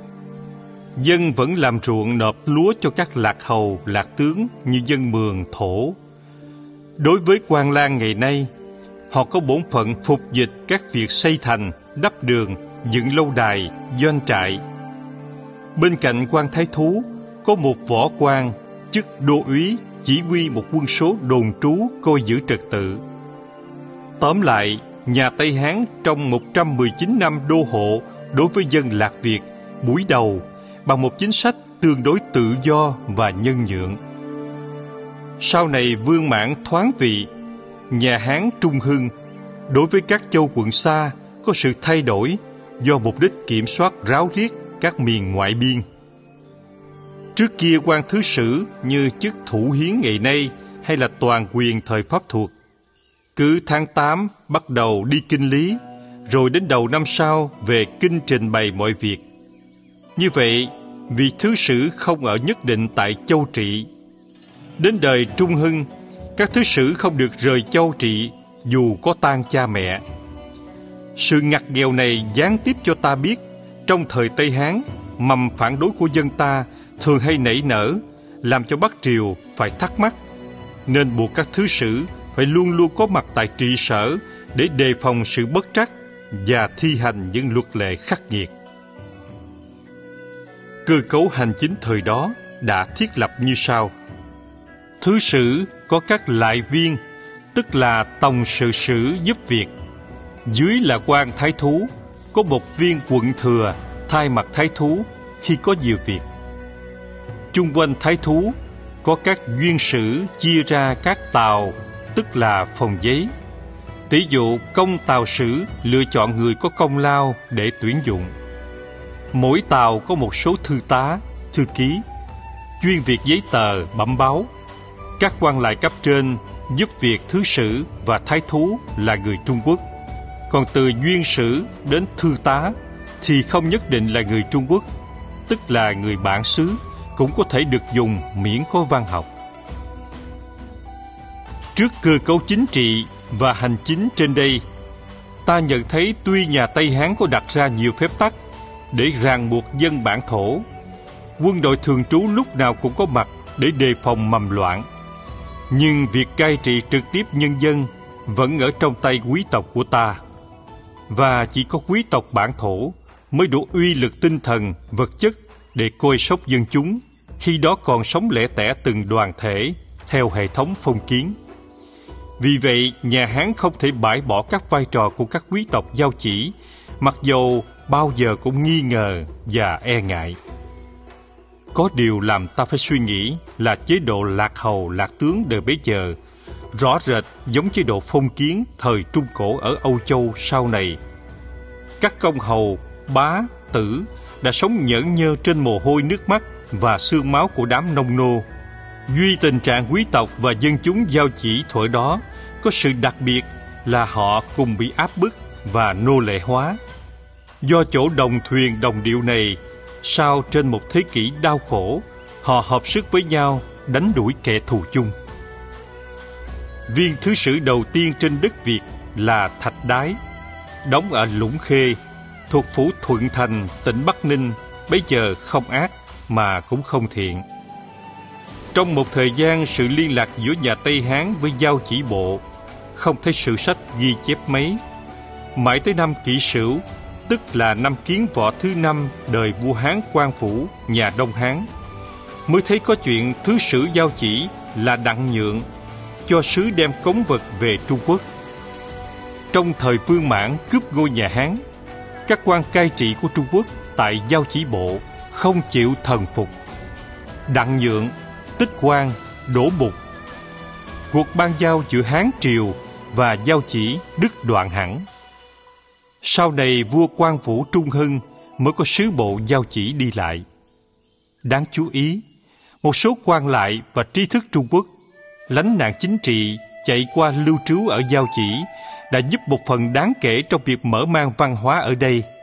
Và lương quan của nhà Tây Hán có một vài người như Tích Quang và Nhậm Viên Thái thú Giao Chỉ, Cửu Chân đã tỏ được lòng nhân với người Việt trong những năm đầu Tây Lịch là lúc xảy ra cuộc đô hộ được ít lâu. Tích Quang sang bên ta từ đời vua Bình Vương, Tây Hán. Vào khoảng năm thứ hai, thứ ba và nhậm viên từ năm Kiến Võ, nhà Đông Hán. Họ khai hóa cho nhân dân. Nhờ vậy, nhân dân mới được hiểu biết các điều lễ nghĩa, luân thường, đạo lý. Họ khuyến khích nông nghiệp bằng cách chỉ bảo nghệ thuật canh tác, khẩn hoang để tăng gia sản xuất.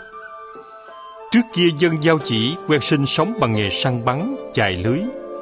Họ dạy việc lễ nghi, hiếu kỷ, đặt thành quy tắc. Và đáng chú ý, họ thực hành cả lòng nhân đạo và bác ái, bắt đầu ngay từ họ là những nhà cầm quyền. Các lại thuộc phải san sẻ một phần lương bổng của mình để cấp đỡ dân chúng trong việc lấy vợ lấy chồng.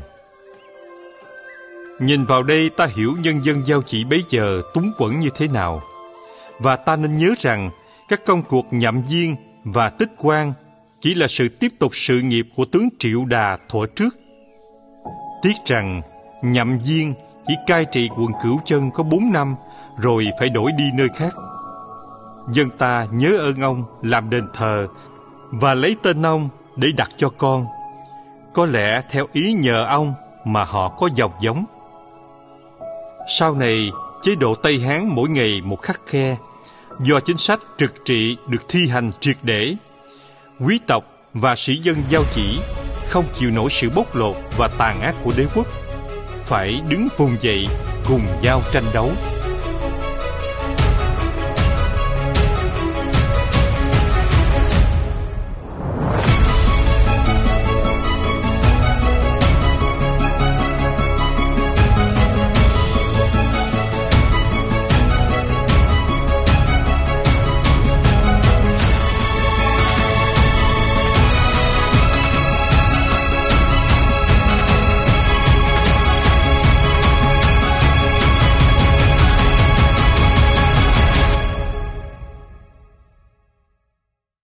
Dân lực dĩ cung kỳ dục. Tự thị phú cường, lẫm dĩ thái a chi thế, bất tri khuynh bại, thí như chiêu lộ chi nguy. Nhi bất tế chi dĩ khoan, tất nguy vong, cập chí hỷ. Dịch. Phương nam tuy nhỏ mọn, nhưng ước vạn sinh linh cũng là con đỏ của triều đình. Kẻ đi tuyên dương đức hóa cốt phải lấy việc yên dân trước hết. Người này làm việc chính trị, bắt tội người nói thẳng, bày mưu hay, thương kẻ luồn lọt bợ đỡ cho hầu gái được nhúng vào chính sự, cho nịnh thần được chuyên quyền. Lúc nào cũng bô bô nói chuyện thương dân, thế mà tấm lòng bốc lột kẻ dưới càng ngày càng dữ. Ráng mở dân để thỏa lòng dục, cậy mình sức mạnh thế như gươm thái A sắc bén, nào biết cơ mình nguy ngập như giọt sương sớm dễ tàn. Nếu không sửa đổi chính sách cho rộng rãi thì sẽ nguy vong đến nơi đó. Tài liệu này của cụ Hoàng Thúc Hội, tức Cúc Hương Tiên Sinh.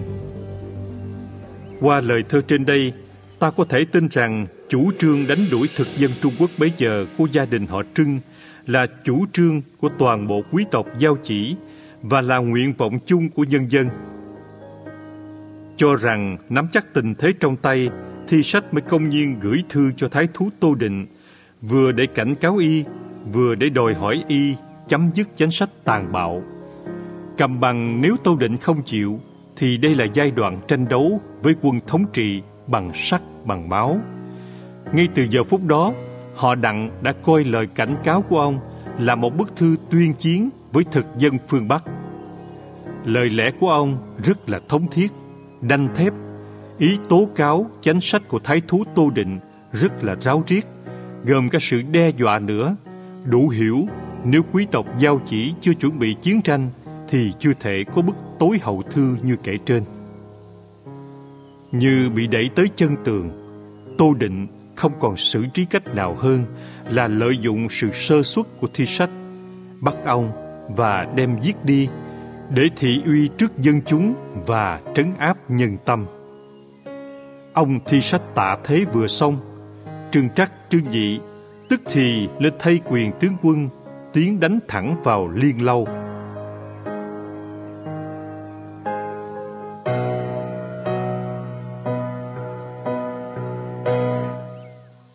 Chú thích Maspero và Patrice cho rằng phủ trị của quận Giao Chỉ bấy giờ ở Liên Châu thuộc phía nam tỉnh Hà Đông bên bờ Nhuệ Giang. Theo nhiều minh xác của các nhà khảo cổ, Liên Lâu mới là thủ phủ nước ta khi ấy.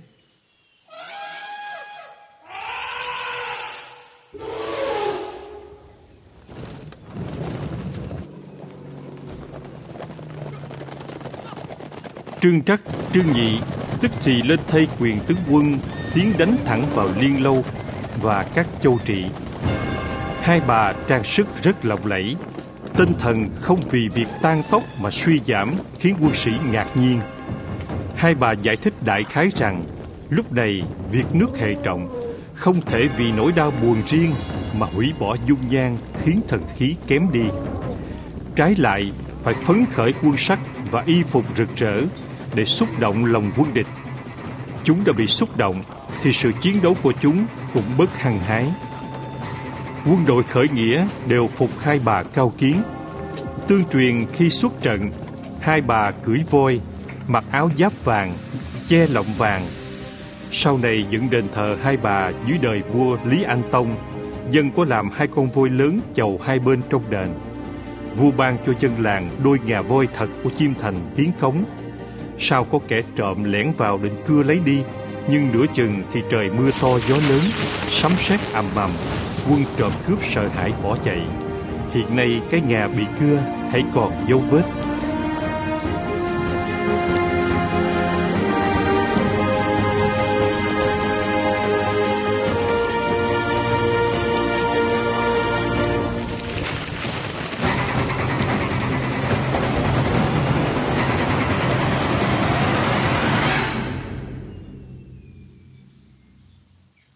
Quân thế và chiến khí của Nam Bắc quân bấy giờ thế nào.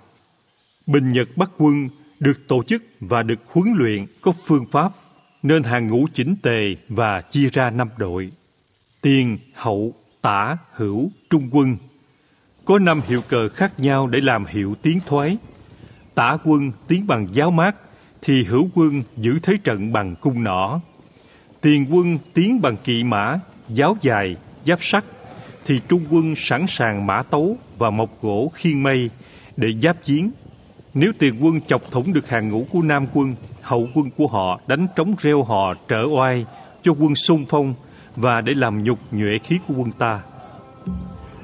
Quân Hán bấy giờ phần nhiều là quân miền Bắc, vóc người to lớn, khí giới sắc bén, giáp trụ vững bền, tiến lui có trật tự, có phương pháp và kỷ luật. Ngoài ra, họ đã thông thạo việc chiến đấu. Nam quân trái lại chỉ là những đoàn quân ô hợp, tuy đông nhưng không hàng ngũ, không biết kỹ thuật chiến đấu và thiếu kinh nghiệm chiến trường. Khi lâm trận quân địch mạnh thì dễ mất trật tự và loạn tinh thần. Quân khí tuy có nọ cứng tên tập thuốc độc, nhưng giáo không có mũi thép nhọn, mọc không có da dày, có thể chỉ riêng các tướng suý có giáp trụ mua được của người Trung Hoa, còn các tiểu tướng và binh đội đều thiếu các khí giới tinh xảo. Tài liệu của Nguyễn Tế Mỹ trong cuốn Hai Bà Trưng, trang 15-3 Buổi đầu tuy ở tình trạng nghèo nàn này, nhưng nhờ sự phẫn uất căm hờn từ lâu, nên Nam quân đánh luôn mấy trận đều thắng quân Hán một cách dễ dàng.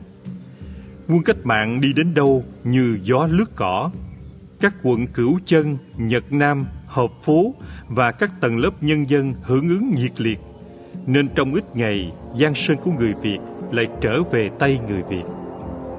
Tô Định và các quan cai trị của người Hán chạy tháo thân về quận Nam Hải sau khi thành Liên Lâu lọt vào tay cách mạng quân giao chỉ. Dẹp yên quân Tàu, hai bà xưng vương. thiết lập kinh đô tại quê nhà là Mê Linh, nên tự chủ bắt đầu năm 40 đến năm 43. Quy mô chánh trị quân sự văn hóa chưa có gì đáng kể.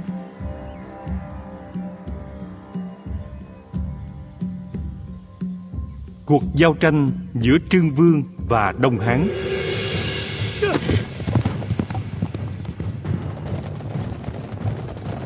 Giai đoạn thứ nhì là cuộc cách mạng năm canh tí bùng nổ vừa xong.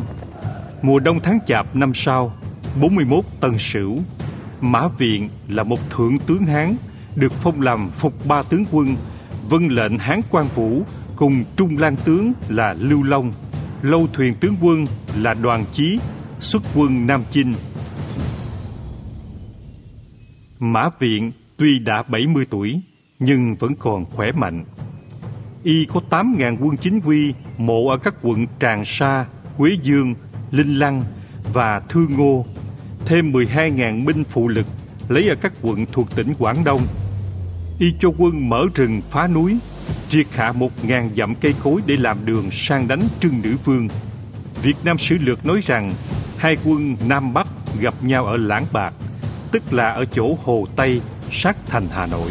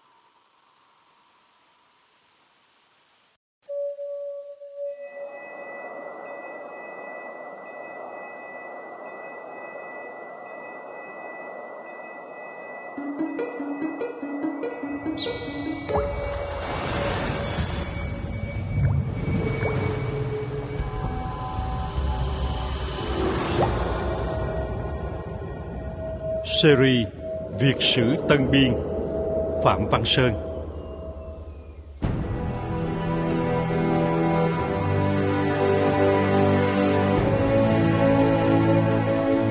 Chương 6 Nhà Trưng, Cuộc cách mạng giải phóng dân tộc đầu tiên của Việt Nam.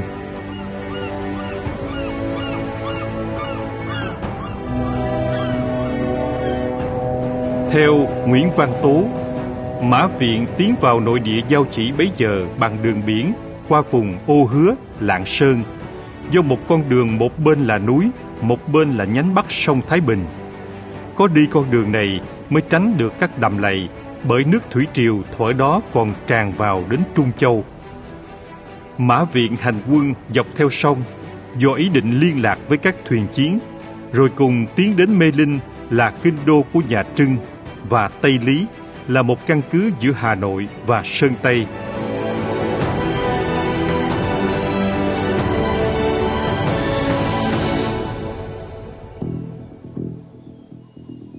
Hình như sau đó xét tiếng sâu quá bất lợi, quân Đông Hán lại rút ra hoặc bị đánh bật ra.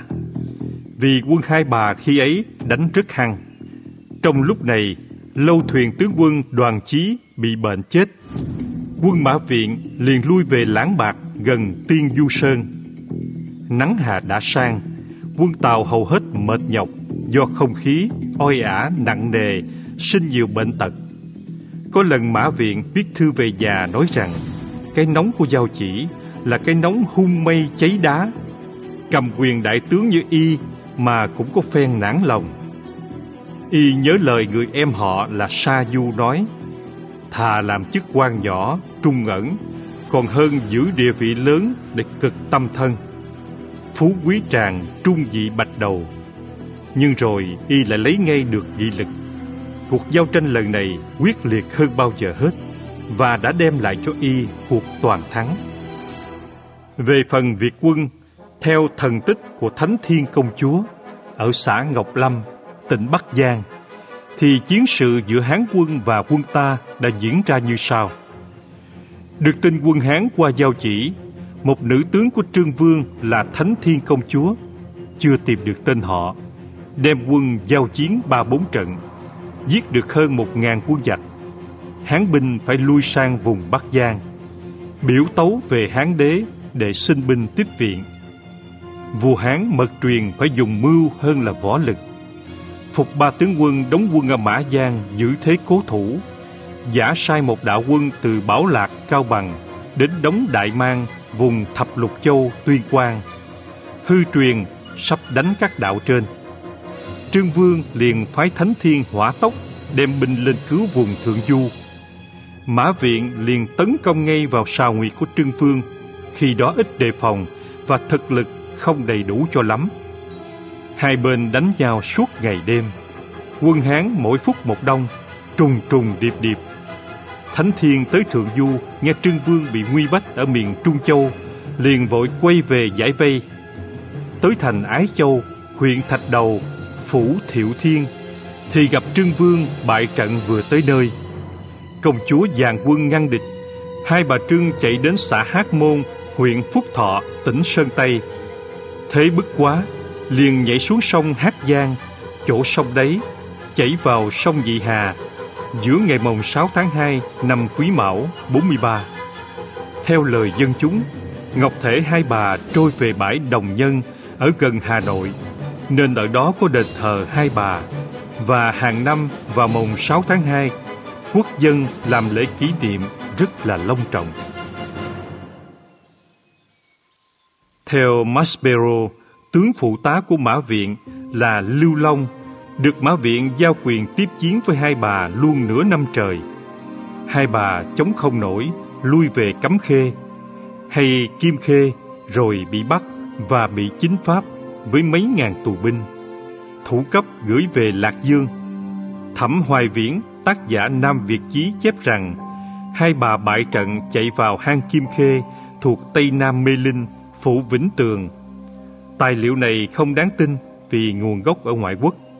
Tác giả là chính là nhà chép sự Hán tộc thù địch của chúng ta. Maspero cũng có nói Cấm Khê thuộc Yên Bái Bắc Việt ngày nay.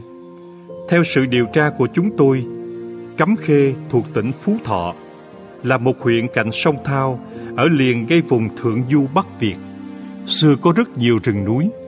Cụ thể rằng hai bà ở vào thế bức tuẩn tiết, ngay ở đây, sát trôi về Hát Giang, là một khúc sông thuộc Nhị Hà. Giáo sư Patrick kể rằng, bà Trương Nhị chết trận, bà Trương Trắc chạy lên núi Hy Sơn rồi hóa ở đó. Dầu sao cái chết của hai bà vẫn là cái chết oan liệt làm trạng trở giống nòi, làm phấn khởi tinh thần dân tộc chúng ta. Có người ví bà với Jane Eyre của Pháp, nhưng nên nhớ đến điểm này, hoàn cảnh vong quốc của đôi bên giống nhau, có khác ở chỗ hai bà có mưu đồ cứu quốc hẳn hoi, mà Jane Eyre là cô chăn chiên sùng đạo trong lúc xuất thần nghe theo tiếng gọi của đấng thiên liêng mà đứng dậy chống nhau với quân xâm lược. Vậy cuộc khởi nghĩa của Jane Eyre có thể nói là cuộc khởi nghĩa liều lĩnh của một tâm hồn cuồng tín mê loạn. Đến kết quả của đôi bên trên thực tế cũng khác nhau xa. Hai bà đuổi sạch giặc Hán ra khỏi bờ cõi, dựng nền tự chủ được trọn ba năm. Còn Jane Eyre chỉ thắng quân địch được một vài trận.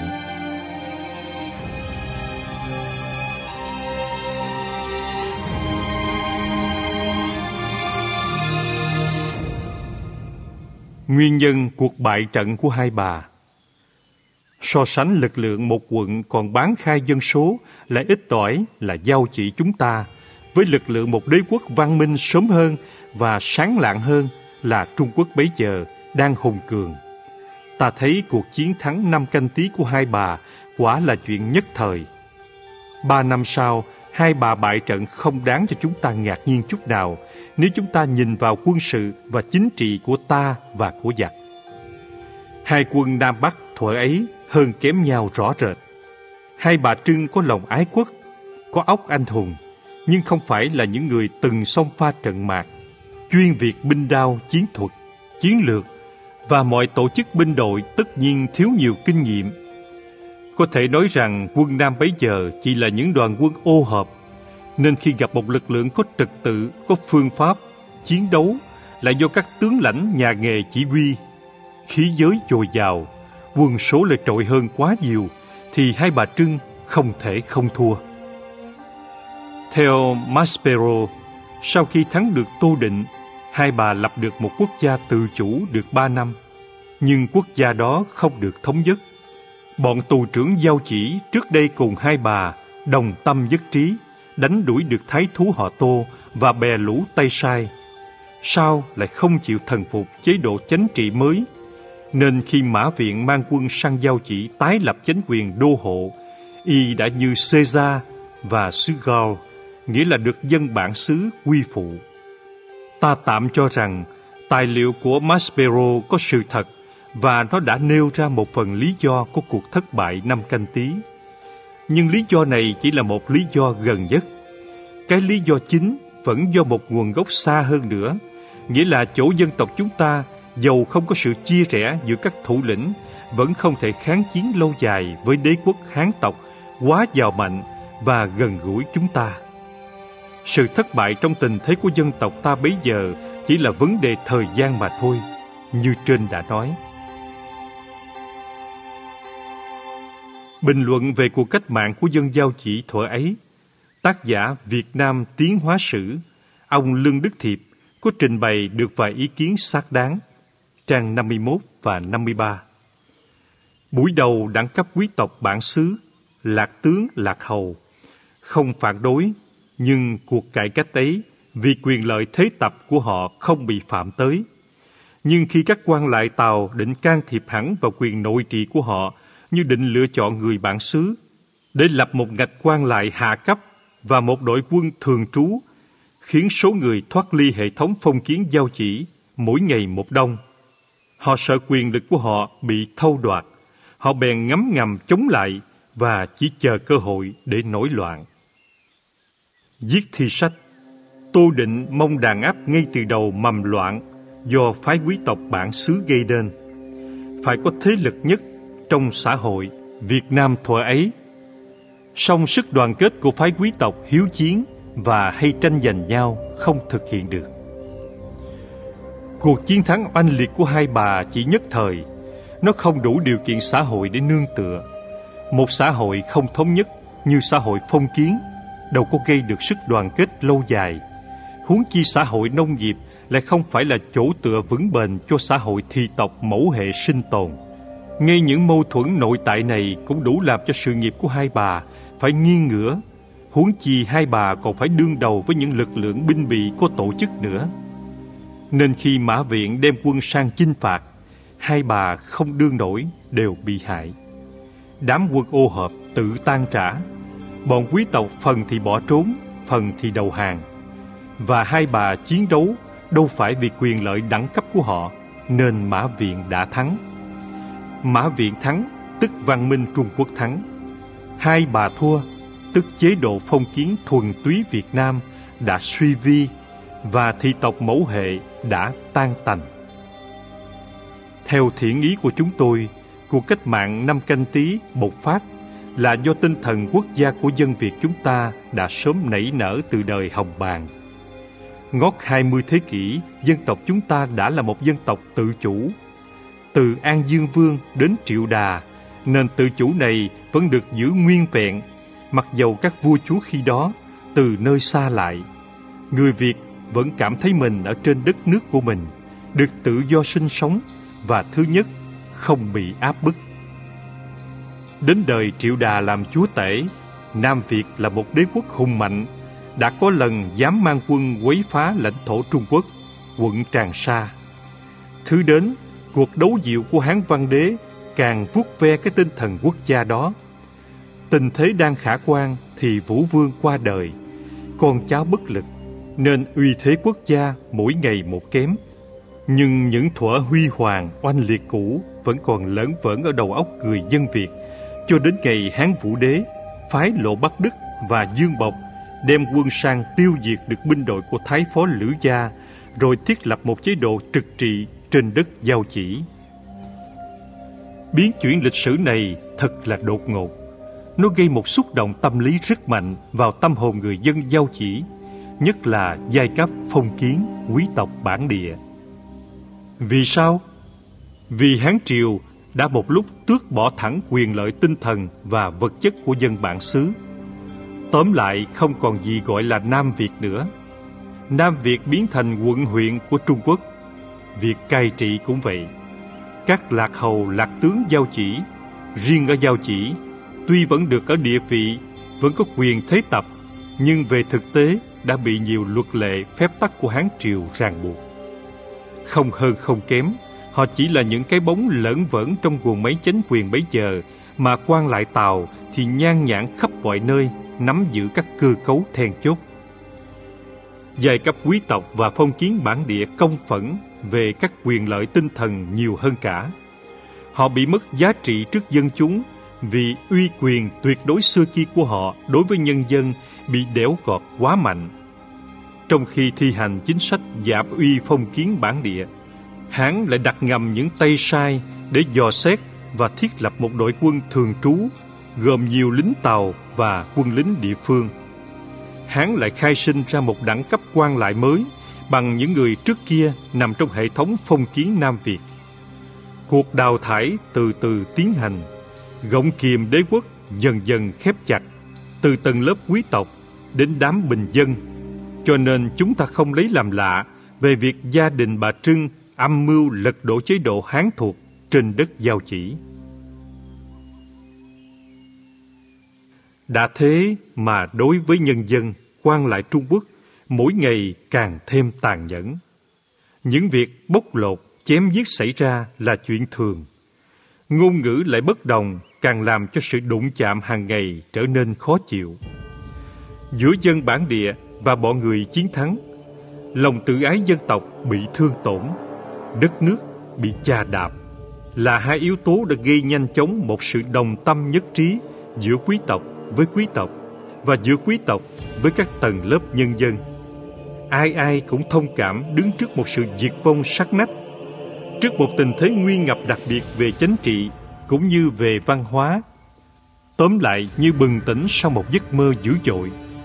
Dân Nam Việt thấy mình mất hết tất cả những cái gì quý báu nhất, cần thiết nhất cho sự sống còn. Đứng trước một ngày mai vô định và đen tối họ phải tìm một sinh lộ. Huống hồ trong giai đoạn đó, họ đã là một dân tộc có tiến hóa. Cuộc phản ứng dĩ nhiên phải bùng ra. Còn bảo rằng xã hội phong kiến tự nó không bao giờ có sự đoàn kết chặt chẽ và sự thành công bền là vì các người lãnh đạo chỉ phụng sự quyền lợi của riêng mình hay của giai cấp như tác giả cuốn Xã hội Việt Nam đã nói thiết tưởng không đúng. Ta có thể nói vậy là vì 20 thế kỷ trước đây, từ giai cấp phong kiến quý tộc đến các tầng lớp xã hội, đâu đã có ý niệm sâu xa về chính trị để chỉ nhằm riêng vào vấn đề quyền lợi giai cấp của mình như ngày nay.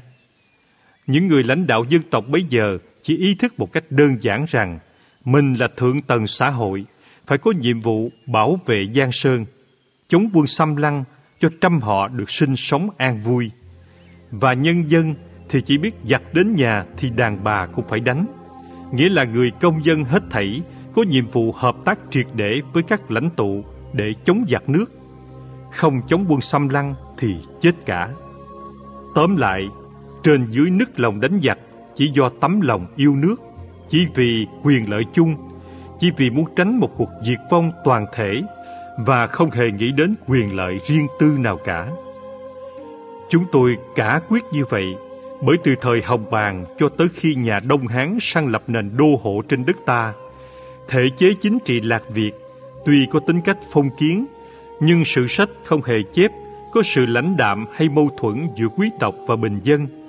Vì vậy, Đại Việt Sử Ký Tiền Biên, Ngoại kỷ quyển 1, tờ 9B, đã có thể bình luận tình trạng Lạc Việt đời thượng cổ như sau.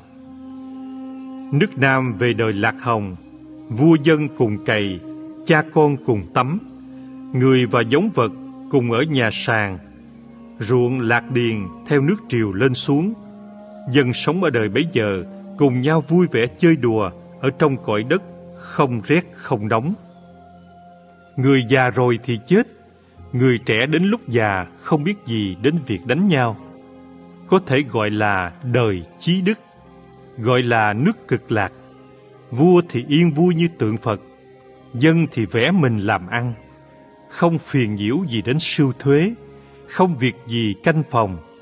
Vua dân thân nhau, dẫu vài nghìn năm cũng không thay đổi.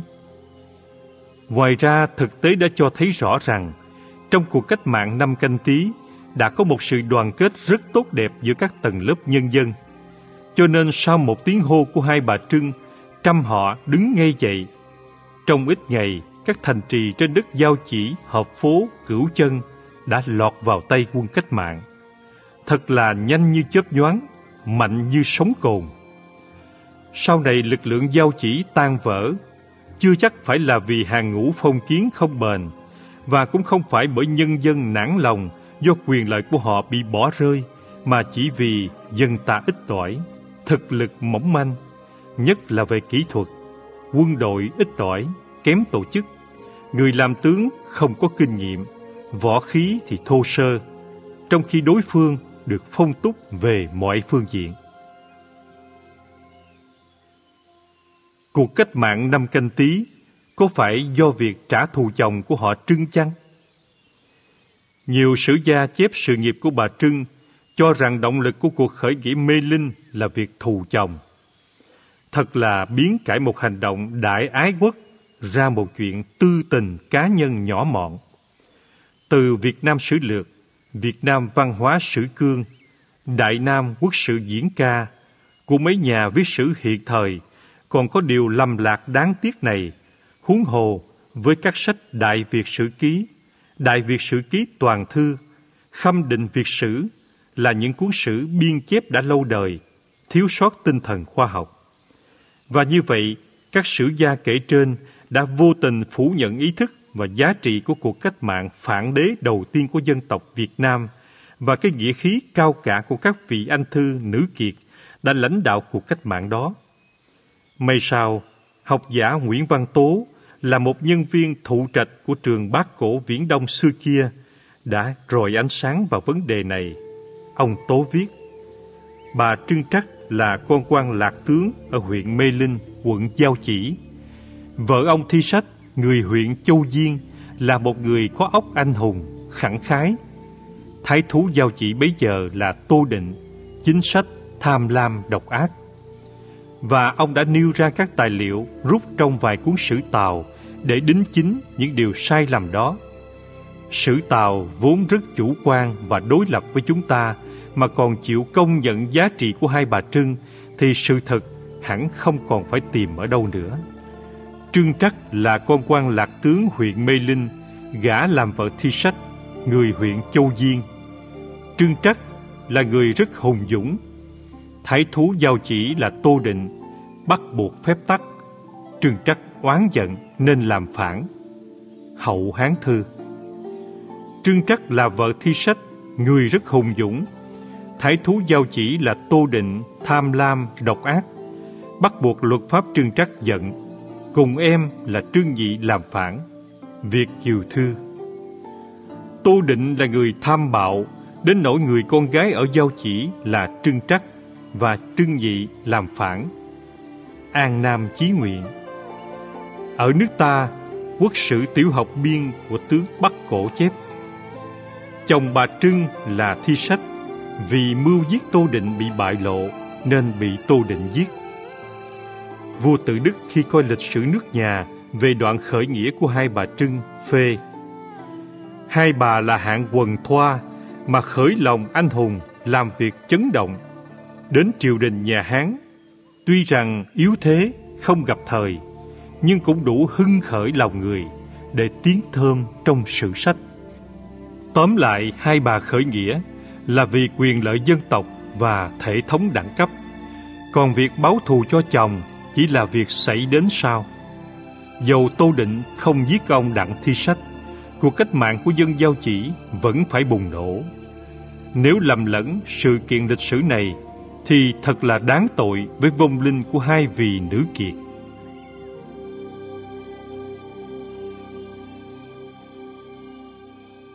Trưng trắc trưng nhị hay trưng chắc trưng nhị Theo một khảo dị trong cuốn Trưng Vương lịch sử của Cúc Hương Hoàng tiên sinh, gọi trưng nhị không đúng vì chính thức tên là nhì, bởi trong thần tích làng Lâu Thượng, huyện Bạch Hạc, tỉnh Phú Thọ, có nói rằng nhà bà lạp nghề chăn tầm.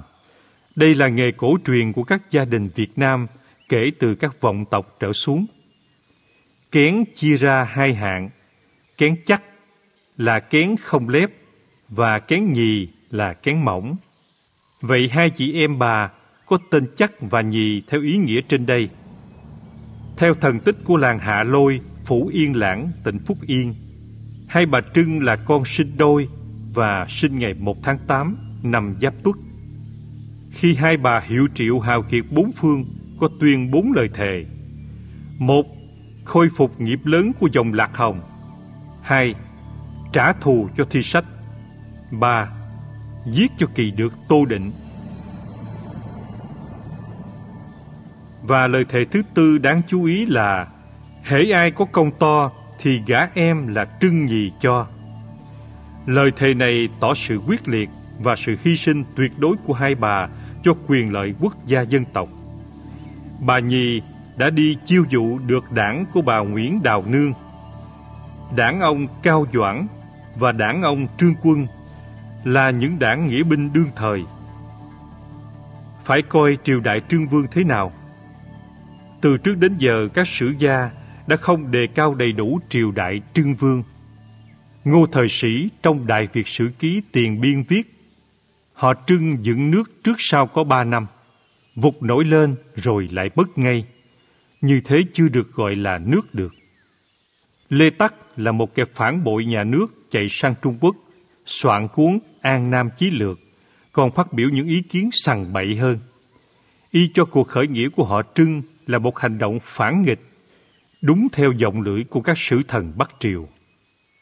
Quyển niên biểu của trường Bắc Cổ Viễn Đông mà tác giả là ông Cardier, quyển 5 trang 77, 145, cũng như Việt Nam sử lược của ông Trần Trọng Kim chỉ chép đời Hồng Bàng, nhà Thục, nhà Triệu, rồi đến đời Bắc thuộc sau đến nhà Tiền Lý. Tóm lại, hai bà Trưng làm vua từ năm 40 đến 43 và không được quyển niên biểu nào nói tới. 1942 viết về hai bà Trưng, ông Nguyễn Văn Tố viết Bổn phận của ta là phải tôn hai bà Trưng lên bậc liệt nữ thứ nhất của nước nhà và ghi năm 40-43 vào niên biểu chính mỗi khi chép sử hay dạy sử. Nghĩa vụ của ta là phải nhớ lấy rằng trừ thời lập quốc ra không kể, nước Nam đã có tinh thần tự chủ ngay từ hồi hai bà Trưng, tức là từ đầu thế kỷ thứ nhất chứ không phải từ đời nhà tiền lý về thế kỷ thứ sáu. Chúng tôi hoàn toàn đồng ý với ông Nguyễn Văn Tố nên ghi chép triều đại Trưng Vương ngang với các triều đại khác trong cuốn sách này. Bởi chúng tôi quan niệm tính cách hoàn toàn chính thống của triều đại Trưng Vương. Nó chính thống vì đã gây được nền độc lập cho dân tộc. Thế là đủ, và người ta không thể vịnh lẽ dài ngắn hay công cuộc xây dựng được nhiều ít của một triều đại mà định tính cách chính thống hay ghi vào niên hiệu chính thống. Huống hồ trong ba năm, cờ vàng phất phới trên cõi lĩnh Nam, lửa loạn vừa tan, sinh lực quốc gia chưa kịp hồi dưỡng, mà đòi hỏi nhiều những việc kiến thiết thì thật là quá khắc khe và vô lý.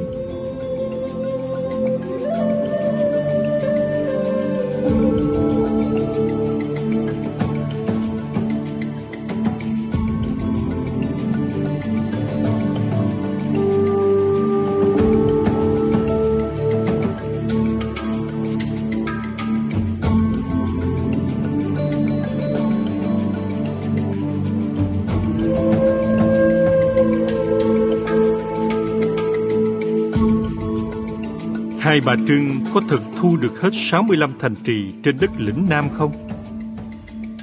Người đọc sử tới đoạn hai bà Trưng đánh đuổi Tô Định về Tàu năm canh tí 40-43 sau công nguyên. Thường nghĩ rằng hai bà đã thu phục được 65 thành trên đất lĩnh Nam, vì cuốn sử nào của ta cũng đều ghi chép như vậy. Sự thực không hẳn như thế. Nay ta hãy xét lại điều lầm của Hán Sử là cuốn sách đã nói lĩnh Nam có 65 thành. Khâm định việc sử tiền biên, quyển 2 tờ 4B 5A, dẫn tiền Hán địa lý chỉ nói rằng trong đời tiền Hán 206 trước công nguyên đến 24 sau công nguyên. Nước Nam Việt chia làm 9 quận, hai quận ở giữa bể, còn 7 quận ở trong đất liền. Tất cả có 56 huyện hoặc thành, chứ không phải là 65 thành.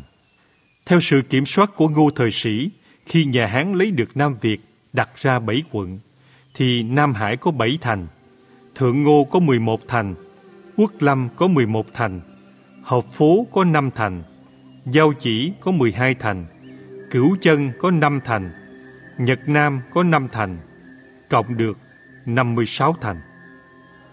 Theo Trúc Khê, tác giả cuốn Cuộc Nam Tiến của dân tộc Việt Nam, trước đây cũng có điều phù hợp sự kiểm điểm của Ngô Thời Sĩ. Vấn đề thứ hai là bà Trưng có thu phục được cả 56 thành trên đất lĩnh Nam hay không? Trước hết ta phải hiểu rằng lĩnh Nam bấy giờ gồm có 9 quận như trên đây đã nói và gọi chung là giao chỉ bộ.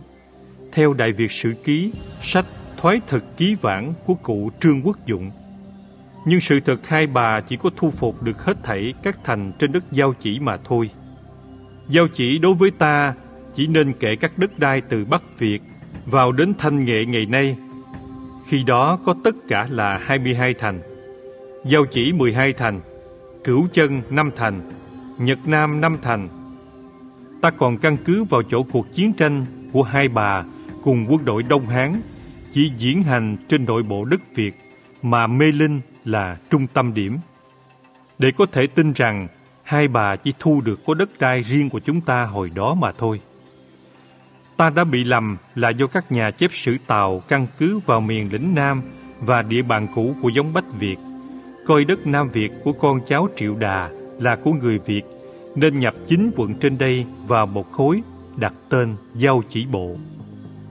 Xét lịch sử như trên đã nói, thì khi Hán tộc bành trướng quá mạnh, nhất là từ cuộc chinh phục của nhà Tần, giống Bách Việt bị thu hút gần hết, cho tới khi đế quốc Nam Việt bị tiêu diệt nốt do nhà Tây Hán, chỉ còn giống Lạc Việt chúng ta tồn tại mãi đến ngày hôm nay, trên bán đảo này sau bao nhiêu cuộc tranh đấu. Lấy lẽ rằng miền Hoa Nam là đất cũ của chúng ta, hoặc coi đế quốc Nam Việt bấy giờ hoàn toàn bị thu hút vào khối Hán tộc và đồng hóa với giống Hán tộc, là nước ta thật không hợp với lẽ phải trên thực tế chút nào.